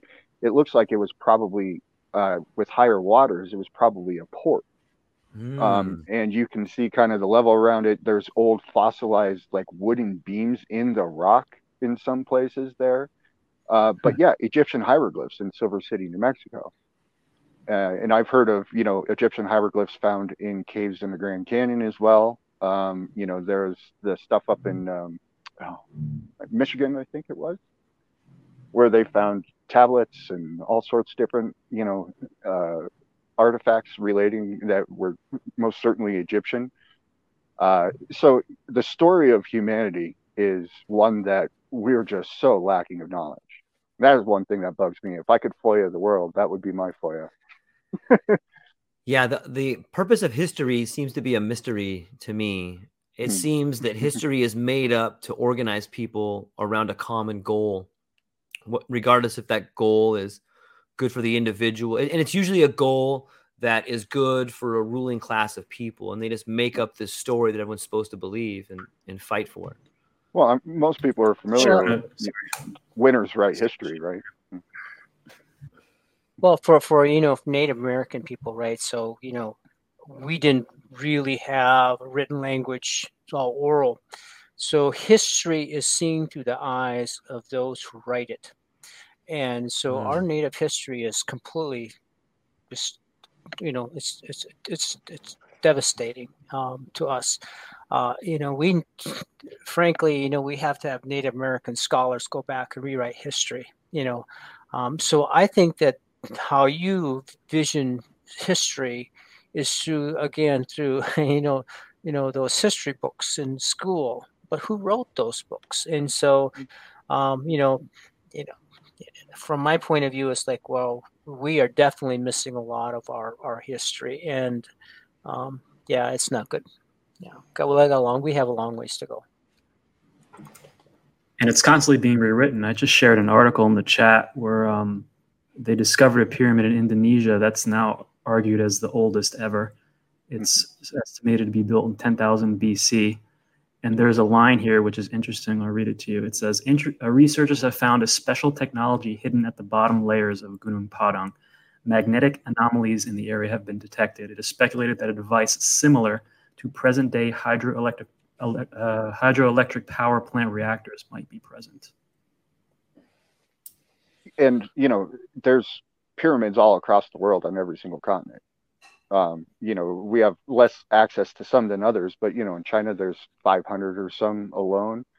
Back in uh, World War II, when uh, some of the military uh, documents that uh, reports that pilots wrote up said they actually flew over certain areas and saw fully intact pyramids that were bright and had their capstones on them and everything and, and, you know the more and more we look around the, the the older and older this gets right? Um, you know we have gobekli tepe now we have karahan tepe. We're we're starting to see that you know 12,000 13,000 years ago there was some sort of culture um, you know like we'll call them Atlantis because that's what uh, the Egyptians called them uh, you know that was a protoculture to us that kind of that had already you know harnessed you know electricity and circumnavigated the globe and colonized all the continents. We got a we got a a, a, a guest here who wrote a pretty cool comment. It says starting with Machu Picchu, going east through Sakase Sacsayhuamán, Dogon Country, North Africa, Giza, sacred sites in India, Angkor Wat in Cambodia, mm-hmm. and ending in Easter Island forms a hundred thousand mile path around the Earth might it be the equator before the flood? Like that would that would maybe line up with some sort of magnetic field if that was all the way around the equator like that. So I think this kind of takes us into the territory of you know pole shift, uh, uh, crustal displacement theory, uh, and there's a growing body of evidence to suggest that you know the cataclysms that seem to be cyclical on this planet, uh, they do have an aspect to them that kind of rearranges what we determine north and south, magnetic north and magnetic south. Uh, even today, we're tracking the excursion of the north and south poles, and you know they're going in a direct direction. They used to kind of just bounce around like this, but then all of a sudden now they're just kind of moving. Uh, and they have been for years, and that speed of, of, of movement has been increasing. So, you know, there's a growing body of evidence just from like geological records, uh, studying, you know, solar irradiance, um, you know, things like micronovas, what sort of impact that could have on, you know, a dynamo that is the Earth and the Sun, uh, how that relates to, you know, you know, we were taught the Earth is a ball of, you know, iron and nickel, and then you have your mantle, and then you have your crust. But now, modern science is that that doesn't exist at all. You have these things called low velocity zones where you have massive crustal displacement, you have huge magma plumes. Um, you know, we have an oscillating uh, magnetic field in the core that changes every seven years. So we're picking up more and more pieces to this puzzle. Uh, I think it's going to be an interesting next 10 years in that field. Yeah, I, I read a book called The Adam and Eve Story, mm-hmm. and it talks about the Earth crust displacement. And the way he describes it is if you think about think about an orange, and the skin of the orange comes loose and it moves around the orange. And that's that's a similar he I think it was Charles Hapgood who also kind of backed this up and says that from time to time you'll see this displacement theory and it it'll full, it'll totally shift the whole shape of the earth. And if you think about if you think about the landmass or the or the landmass rotating on the earth, what would that do for the oceans? Like it would it would cause something like the Badlands. You know, I, I know that Randall mm-hmm. Carlson and those guys have an idea of comets coming, shattering this ice lake, and then that water flowing from the north across the bat, you know, causing the scablands and just causing these deep trenches of torrential water. But would not the oceans do the same thing if the if the entire world is spinning at however thousand miles an hour and it and it, it all of sudden is going to spin through the water. You know, you got these giant tidal waves that come over.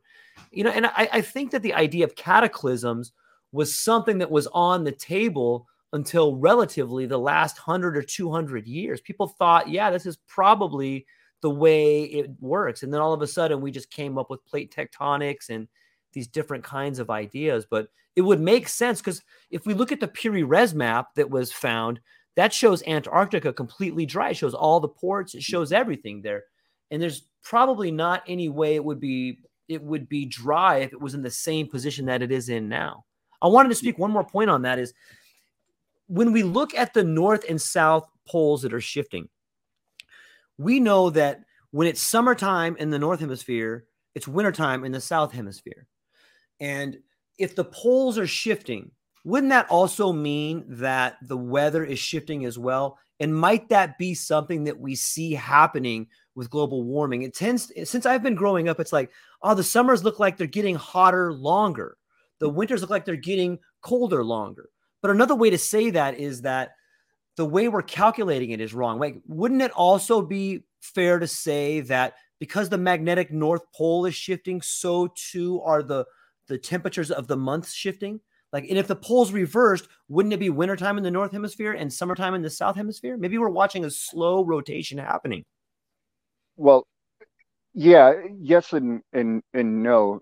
There's more to that equation. Uh, okay. Is um, now we're finding the sun has a very much dramatic impact on this, um, mm. and when a lot of the science that's coming out about uh, stars, for instance, we're finding that most solar uh, or most stars that we observe, they they have a, a cyclical nova event, um, and you know everything from micronova to nova. But now they're showing that you know we're we're we're just observing stars now that we can actually observe them long enough.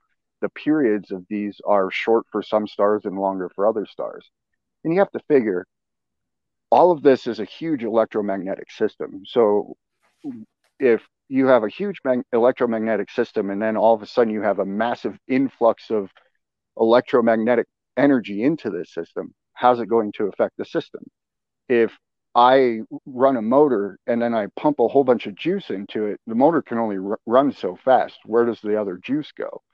And so that's when you start to, you know, back to crustal displacement theory is uh, it's now we're kind of showing that the electromagnetic boundary between the crust and the mantle uh, it, it, it actually you know just because of all that moving and heat and magma and then you have the crust on top of it it's just like a, a massive dynamo. And so there's an electromagnetic kind of uh, sphere that's inside of this. And then if all of a sudden that gets disturbed you can have all of these continents all this landmass all this crust just free floating across of it Hmm. And to your point, that you would get massive flooding. Um, and I think we're actually we're reaching a point in you know uh, of the whole cycle where if that's true within the next couple hundred years maybe even you know closer to now than later we're going to see the effects of this in real time wouldn't it be something if like that's why there's all this crisis? Like there's top the top scientists realize that like we're on the we're on the cusp of some sort of planetary cataclysm. And so they're like trying to like set up all like the food and all like the uh you know all the different countries right now are buying as much as they can and trying to hoard resources because well, it's, like, it's almost know, like a movie. Well, to your you know the Adam and Eve story, I, if I'm correct, I believe is originally classified. Yeah, after yeah, it, was. was. published, and then it was re-released with kind of a, a, a toned down version of it. And then crustal displacement theory got just lambasted via the media at the time. They got Einstein to shoot it down. They got everybody who was a prominent scientist to shoot it down after the declassification. So. Here's okay. So here's in that book too. Like I, I, I scored like you know, for people that want to buy rare books, I would point you to like online thrift shops. There's a place called Thrift Books. That the to get the hard copy of the Adam and Eve story, it's like 700 bucks. I bought it off Thrift Books for six dollars, and I'm like, dude, this can't be the right one. But sure enough, I'm like, dude, you got to be kidding me. So in that book too, another thing they talk about are star charts, and he claims that you know he has the breakdown of of the cyclical patterns where crustal displacement happens and he talks about the age of Aquarius. And some of the evidence he gives, he goes, look at the look at the um well, the constellation Aquarius. It's a picture of a god dumping buckets of water on the planet. Like, why would someone come up like it's it's constellations have meaning behind them.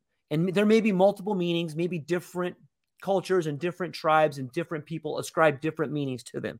However, it seems pretty self evident that one could look at that constellation and say, there is going to be a torrential amount of water. This could be a flood. Like, you know, how do people come up with ideas to name constellations?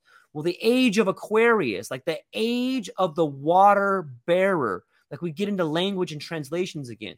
And he says that in the age of Aquarius, you're going to see these huge floods. And wouldn't it make sense if a culture knew this happened? Like, let's say that Atlanteans, let's let, let's just pretend that cultures before us were wiser than us and they knew more than us. If you wanted to create a language to tell generations forever, wouldn't the star charts, wouldn't stars be the way to do that? Hey, how do we create a language that people will understand? Let's look at the stars. We know when this happens. It happens during the age of Aquarius. We understand astronomy. We know the cycle. So here comes the age of Aquarius. And, and, think about how big astronomy used to be for the Egyptians, for anybody who wants to navigate the earth. We used to believe so much into the world of astro- astronomy, and all of a sudden it was just wiped away like it was nonsense. But I think it makes a lot of sense if we are in the age of Aquarius. If the age of Aquarius shows a godlike creature dumping torrential amounts of water on us, and we have books that talk about floods, we have flood myths in every spiritual book there is. Might it be something to take seriously? This kind of uh, blends into my hypothesis of things. Uh, you know, to extend that thought experiment, imagine a world where your only existential threat was this cyclical disaster system. So let's say we're in Atlantis, who, you know, we've been doing this for a long time and we've seen this come and go. and all of a sudden, you know, we know that it's coming again, but we know that we're not going to make it this time. What kind of message do you leave behind? What do you teach people?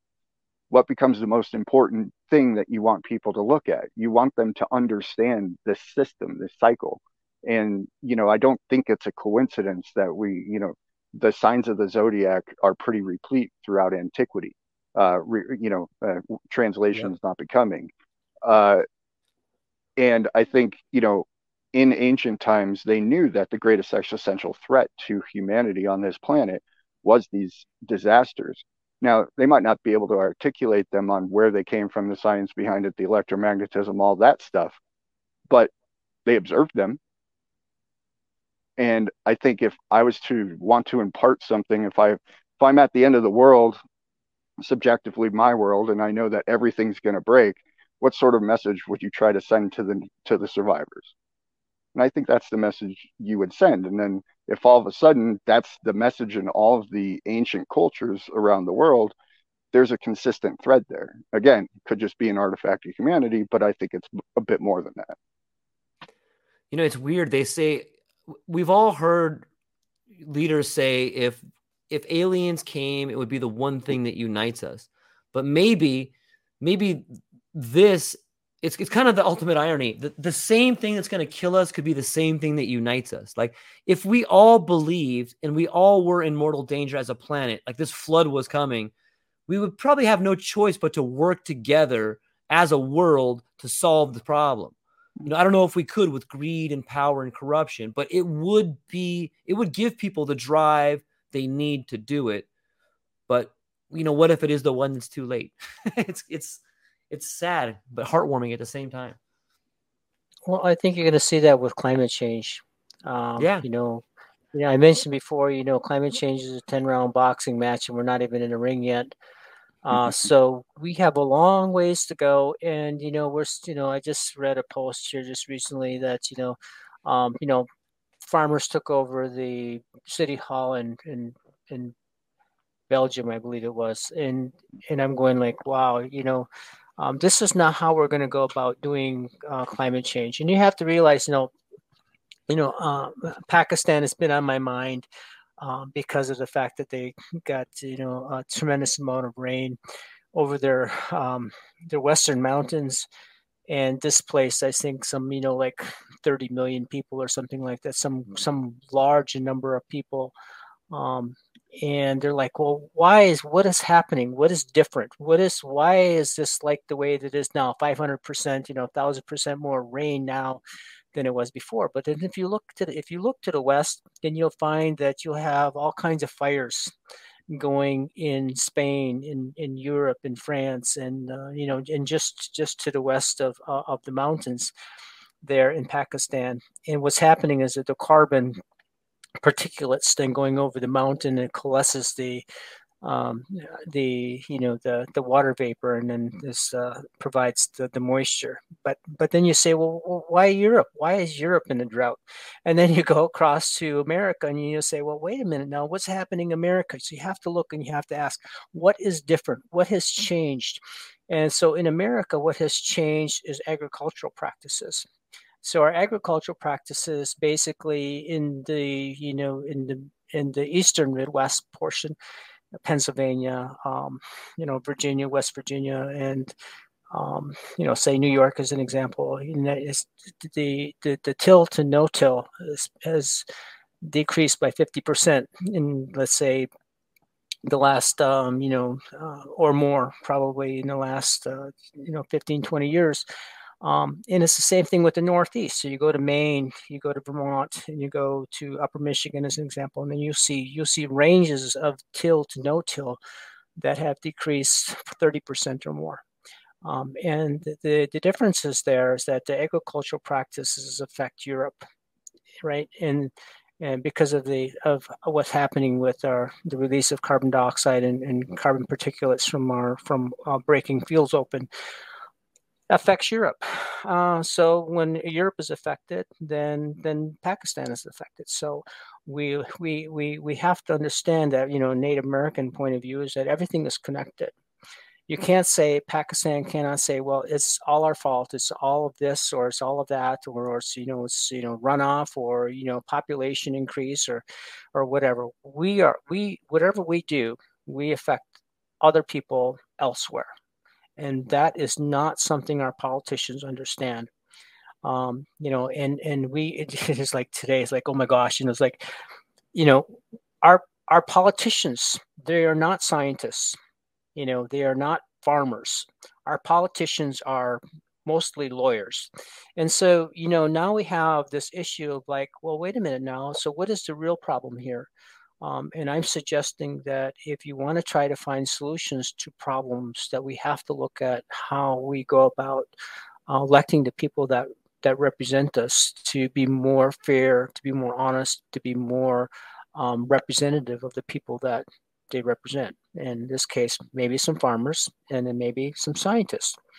Um, and then maybe we would have better policy to be able to go about how we're going to do things in the world to be uh, allow us to move through climate change without having you know thousands and thousands of people dying and, and millions of people being displaced uh, because when you talk about that kind of thing what you're talking about is suffering and when you talk about suffering, that's a human thing.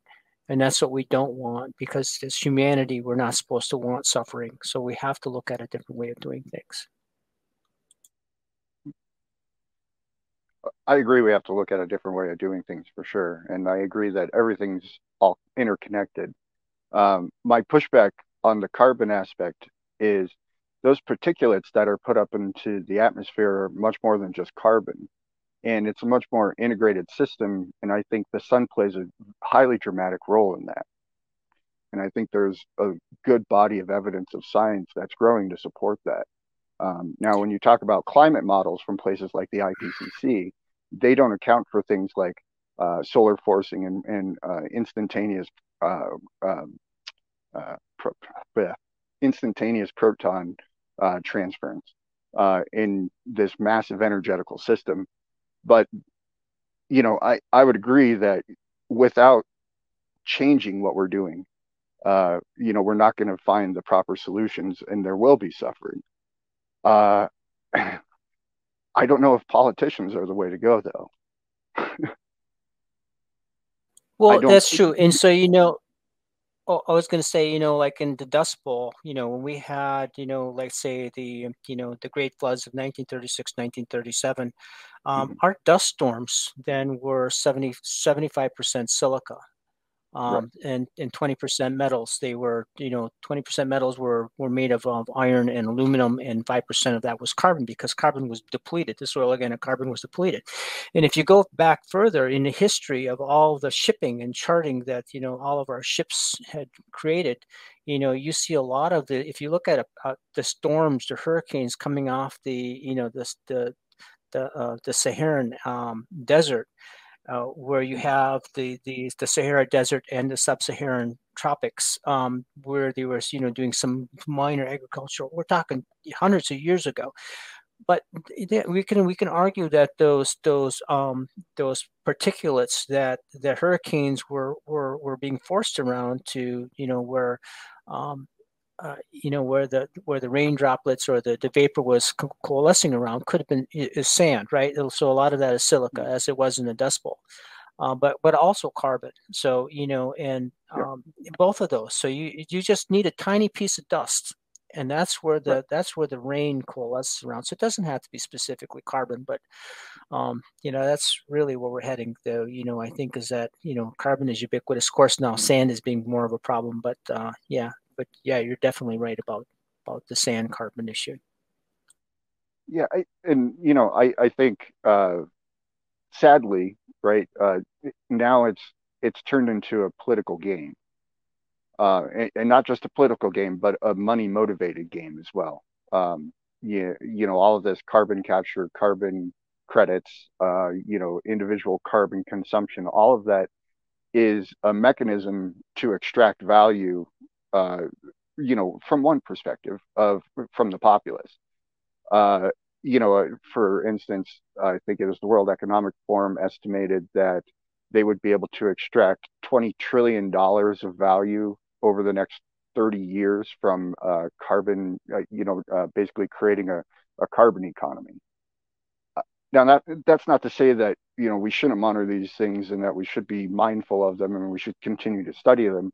But I think when we start to get into solutions, it's important to you know take a look at the motivations of the people who are actually putting in the regulations, the policies, and and pulling the the strings on this, and what is their intention? Um, you know, to the point of electing more scientists and, and other things like that, that would be great. Except when we go to into these political spheres, it again becomes a pay to play game. Who's getting the funding to actually run these scientists? Uh, you know, it's counterintuitive to a lot of business models out there to not have a puppet as a political, you know, kind of instrument.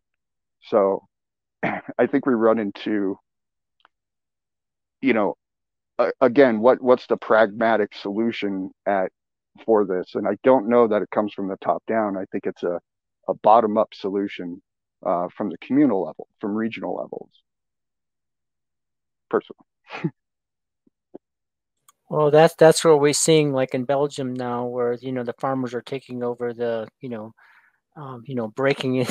I'm not saying breaking in, but you know, um, going marching down to City Hall and taking over, you know, political mm-hmm. arena.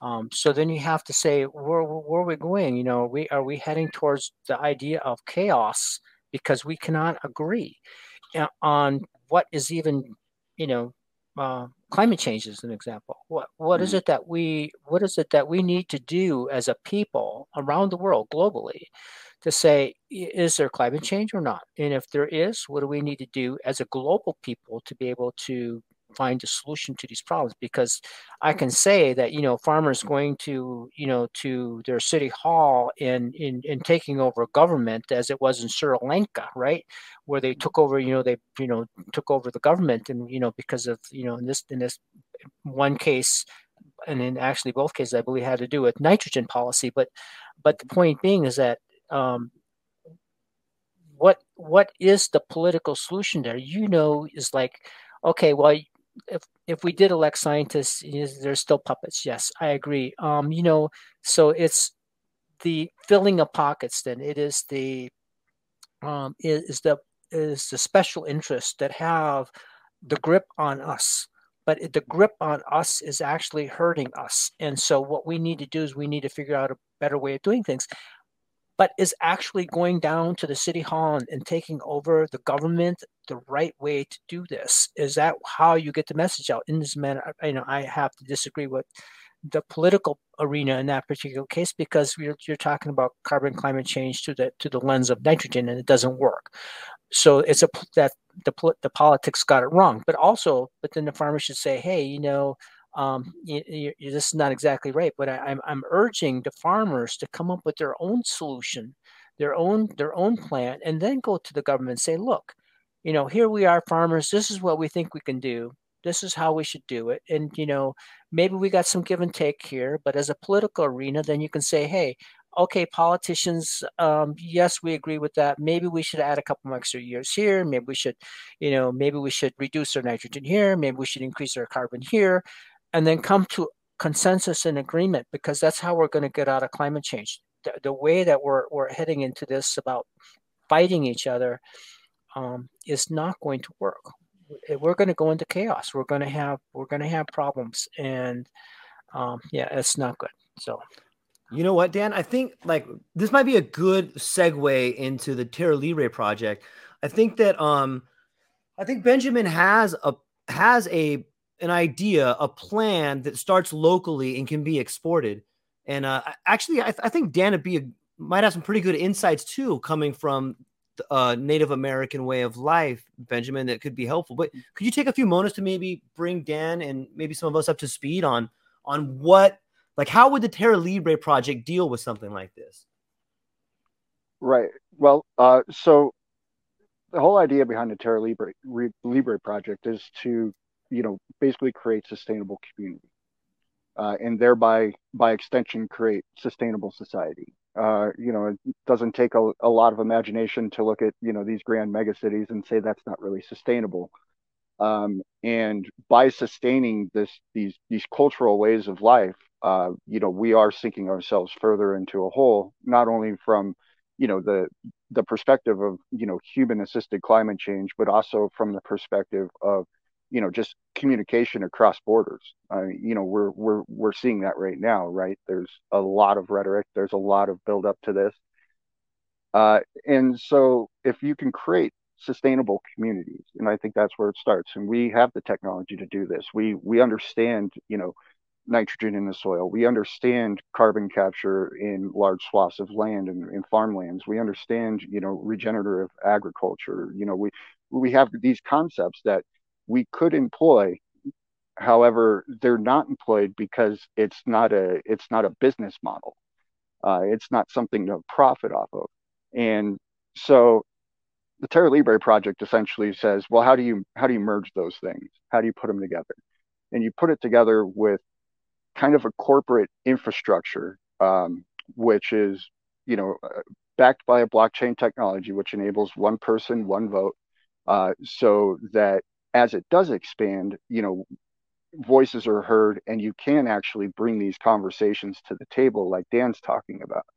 Um, because yeah, it would be nice for the farmers to come up with an idea to have a plan to go to the to lobby the government, but it doesn't take much for the government to say no either. And it takes a lot less if you factor in that there's going to be uh, financial interest in there to you know motivate people in one direction or another. And so I think from my perspective, the solution is you start small and you get bigger and you build sustainably along the way. And there's a lot more details to it, but I haven't prepared my infographic. so I, I, won't get too much into it because hmm. it, it, gets heady. Yeah, I think I think that well, I, it has to be. Yeah, go ahead, Dan. Do a lot of work with you know Amazon Black Earth and Amazon Brown Earth, you know, and that's typically if you look at Amazon, they you know they they they found a way to get out of get us out of climate change, you know, hundreds of years ago as indigenous mm-hmm. technology by by by carbon, basically a, a, a different way of slash and burn, but basically that's what it was. Um, you know, you can take soil of any any any type, you know, at any altitude and in any climate, and you add carbon to it, and you're going to increase the yield because carbon and water is rich sugar, and that allows the the cellulose, cellulosic plants to grow.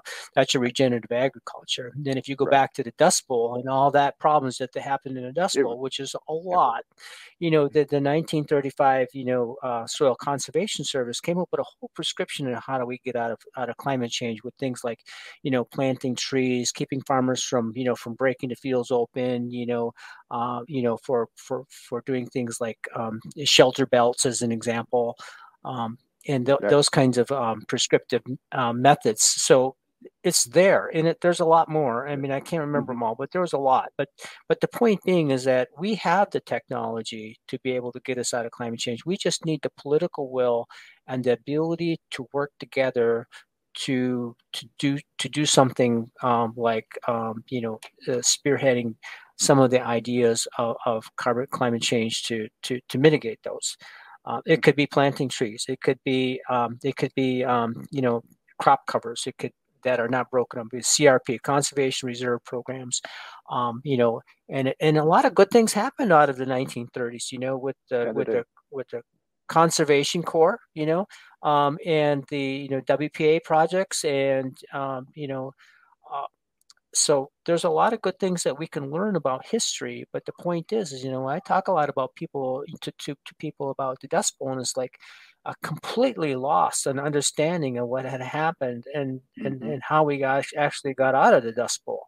But the point being is that you know we we can go and we can we like you said we have the technology but we just need the political will to be able to do those things and and, and we have to do them rather quickly um, because i'm talking about some very serious stuff happening really quick in the world.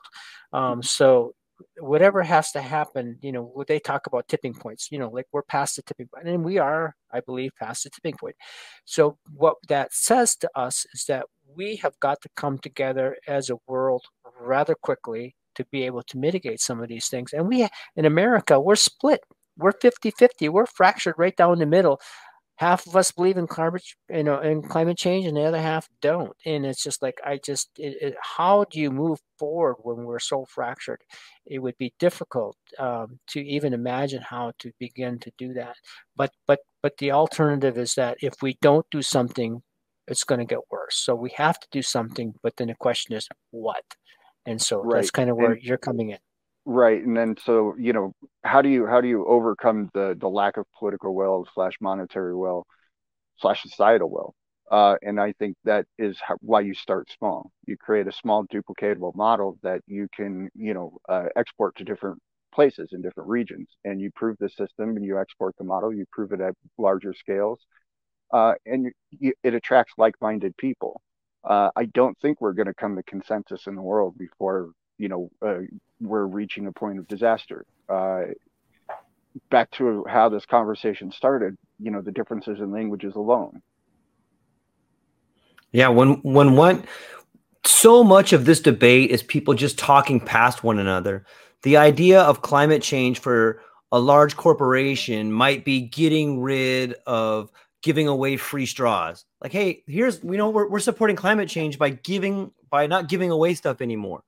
You know, and for some people, it's it's hey, the water is getting up to where our homes are, but there's so much different. There's no defining of terms when it comes to climate change, and the people that get the maddest at each other are people that are talking about two different things.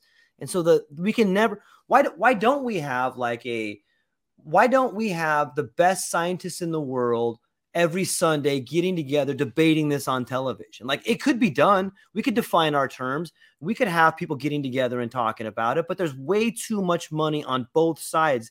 And it seems to me the desired result is a fractured 50 50%. That way you can get done. The people with the most can get done what they want to get done because nothing will ever get done, if that kind of mm-hmm. makes sense. Well, I you know you know we go back to Belgium, right? So you know is is it the farmers that don't believe in climate change, or is it is it is it the fertilizer companies that are forcing the the farmers to follow their lead? Because you see, you see what I'm getting at. Where is the where is the the idea coming from? Who is carrying that flag? Is it the nitrogen fertilizer companies that are carrying that flag? That were maybe a farmer who would actually believe that you know, hey, we do have climate problems here. Um, so we have to look at where the actual root of the problem is. And then if we get back to what we talked about before, George, is that, you know, what do people understand? They understand money. What yeah. is the money issue regarding climate change? If you could take people who are rich and what they like is they like more money, right? So we talked about this. Is the idea is that if you take carbon and you make it a commodity, now what you've done is you you you you you set a standard like you would gas, like you would fuel oil like you would petroleum products and you know diesel fuel and all that. If you had a if you had the ability to have a carbon commodity which farmers know most they know commodities the most. They have the equipment they have the land they can sink carbon they can do the things that they need to do farmers, if they were in a carbon mm-hmm. climate market, would be the winners behind this and they would sink the carbon. And regardless of whether or not they believe in climate change, if they had the ability to say, I'm if I put a ton of carbon in my field and I don't care about climate change, if that ton of carbon is in the field, what does it matter if there's climate change or not? The carbon is there, it's sunk, it's sunk there for hundreds of years. So that's how we have to go about this is the way to that everyone understands and that we've leveled the playing field across the world. And we could do that if we set the same carbon capability as we do a gallon of gasoline. That's how we need to do that. They already they've done it, right? There is there's something listed on the Chicago Stock Exchange, uh, a carbon commodity. I saw it mm, probably a month and a half ago and they are we're getting there money, I, yeah they're giving money to farmers depending on how how big your land is depending on the location what sort of crops you're planting things like that i think there's more to well, the story the, the, too I, have heard that right, in right. in in belgium i heard there's a there's maybe the part of the underlying condition is real estate acquisition I heard that part of that government wants those people's land so that they can build on it. You know, how much moving parts are we not seeing? Like, right. You know, there could be an incredible like if those farmers have had that land, it's it's the you know what it is? It's the same thing that happened at Bundy Ranch. Like that guy has had that ranch, it's been in his family forever. And one day the government's like, hey, that's a park. We want that. And then he's like, you can't have this. This is my land. And the government, they wanted to put a solar, a Chinese solar farm wanted to go on the Bundy Ranch. So the government came in and said, "This is this is state land. We're taking it," because they'd already sold it to China for the solar farm. So when they came to get it, the people stood up like, "You're not taking this land," and they're like, "Yes, we are." And then you saw the standoff there. However, if you have laws that say climate change, now you can go in and take that land without having to do anything. Hey, here's legislation. This is for the planet. We're taking it. And I heard that's a lot of what's happening in Belgium. When you have countries that are that have very little land and that land is worth so much money, what better way to get rid of the farmers than to tell them they're a huge problem and they're ruining the world and we need this land? If you can do it under the guise of climate change, you're going to do it. If that's the only way to get them off, you're going to do it. And if you can seize that land as the state, you're going to do it. And if you look at whether it's California or sometimes New York, you can see that being the centralized model, the same way that in the Chinese model, the state grabs land a sort of militant eminent domain for any reason, but mostly they say it's it's in order to create a better world, whatever.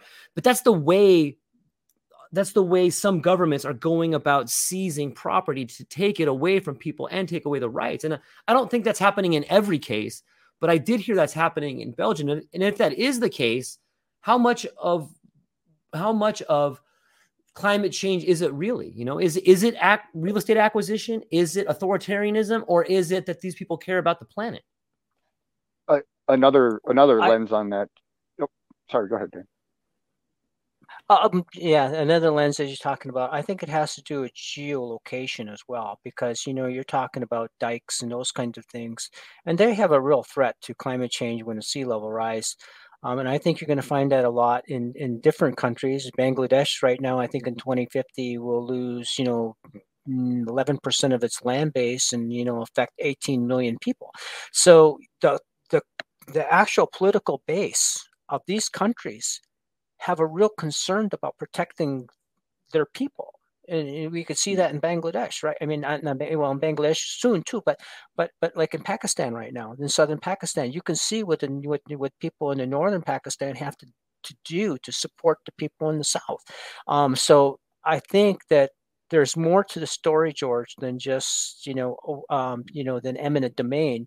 I think there's, you know, they have the, the, the, people in power have a real concern about how they protect their people. And we we see this in Pakistan, you know, the administrator coming on and saying, hey, you know, we're pleading for our people because, you know, we're such disaster here, you know, and and I, I see this being an ongoing problem. This is not going to be a one you know 2022 and we're done we're going to talk about this in years to come this is not going to be an ending thing we're talking a long time, long term process here. We're affecting, you know, millions of people, and a lot of people are going to die. Another lens on that is the money perspective. Uh, you know, all the people who have all the money, the you know, people like your World Economic Forum, uh, you know, they've come out and said the whole goal is is you'll own nothing and like it. So at some level, you have to take that into account of all of this too. I mean, if people who are pulling most of the strings in the world are telling you that you're not going to own anything and you're going to like it, they're going to push for policies, regulations, eminent domain seizures, all sorts of things in order to facilitate that end goal.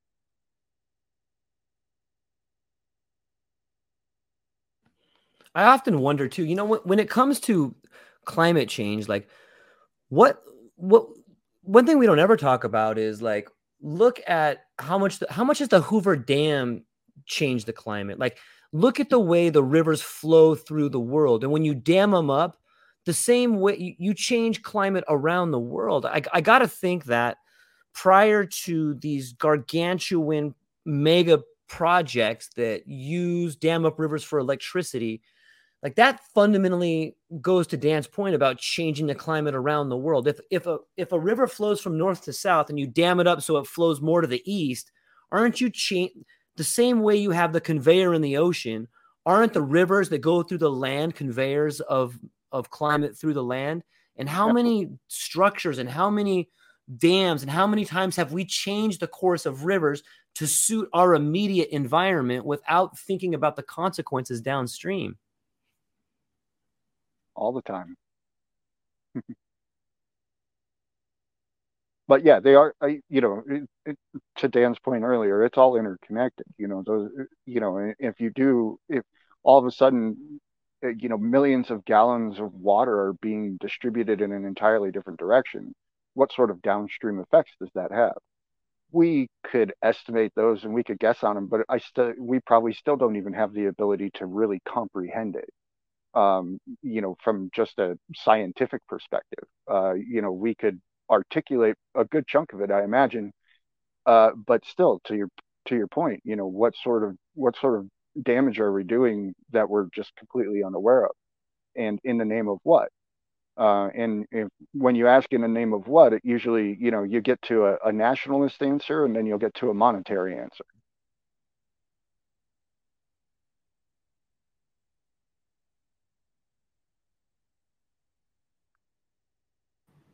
You're on mute, George. Gentlemen, I can't tell you how much I love talking to you.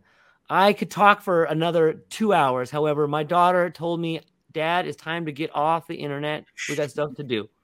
And so I know when my time is up. And I want to say thank you to every one of you for taking a few moments to have a candid conversation. And I have immense respect for all of your opinions. I wanted to kind of go around the horn and have everybody just say uh, what what they're where they can be reached at, what they're what they got coming up, and what they're excited about. So I'm going to start with you, Benjamin. What do you got going on?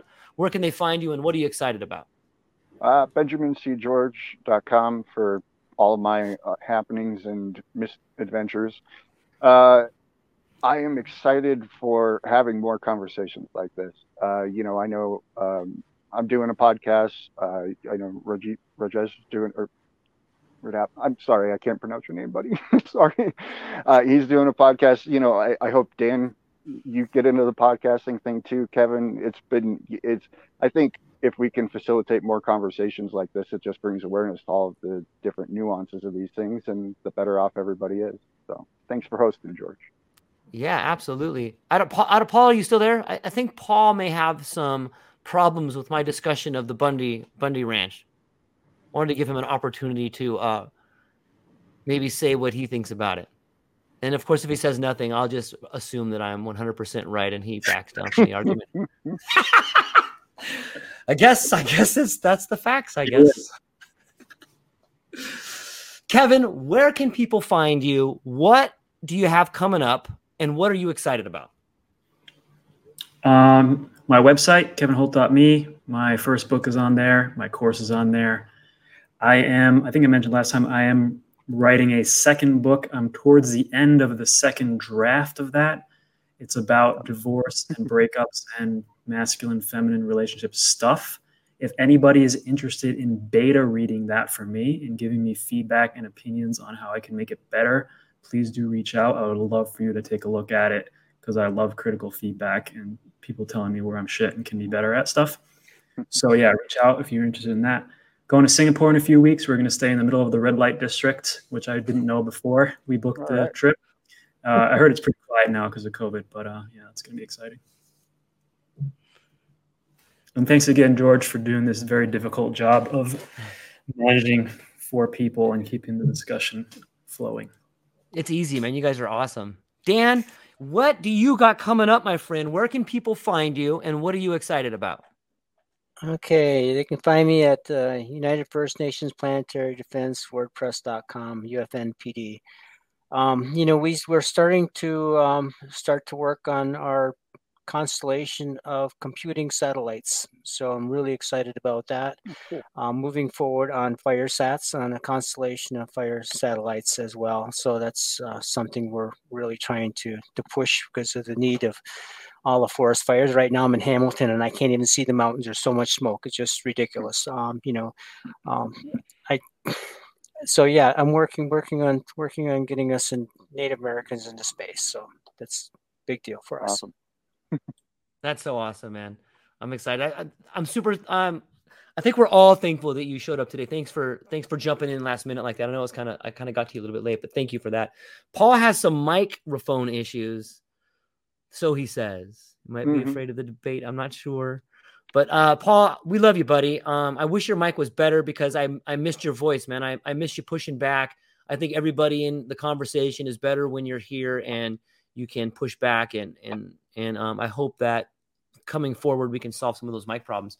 As far as me, I have, I, I want to tell everybody right now, September 20th, Rick Strassman coming on the True Life podcast. We're going to get down and dirty into the world of psychedelics. Uh, Rick Strassman is also a fiction writer. Most people don't know that, but he wrote a really cool book called Joseph Levy Escapes Death. And um, it's laced with all kinds of psychedelic awesomeness. So I would recommend that anybody who thinks they know Rick Strassman, check out his fiction book because it's awesome. I'm trying to tell him he should do a series on it. And um, if anybody has any questions that they want to know about DMT, the spirit molecule, uh, about the soul prophecy, and his newest book is called The Psychedelic Handbook. So go to his site, check it out. It's Rick Strassman.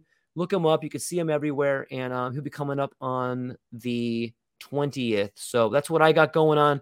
Ladies and gentlemen, thank you for spending time on the True Life podcast. From everybody here, we're stoked you're with us and reach out to all of us. We'd all love to see you and talk to you. So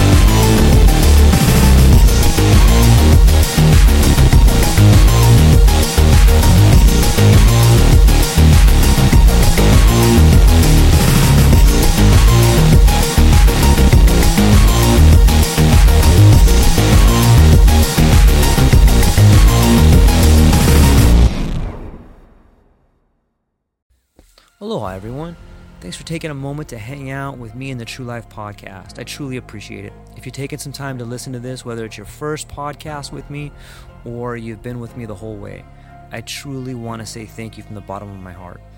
Additionally, I would like to try to inspire everyone. The world is a crazy place, and if you listen to your heart and you take some chances, I really think the world will unfold in front of you in ways you can't imagine. I've been doing the podcast for about five years. Last year, I decided to take the plunge.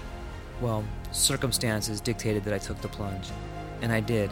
I've begun working on the podcast full time for almost a year now, and it's been so rewarding to me that I just want to try and inspire other people. If you have a dream, if you have a vision, follow the voice in your heart, listen to the song on the wind, and embrace the challenge. Think you're strong enough, you're smart enough, and you're good enough to make your dreams come true, but you have to believe in them.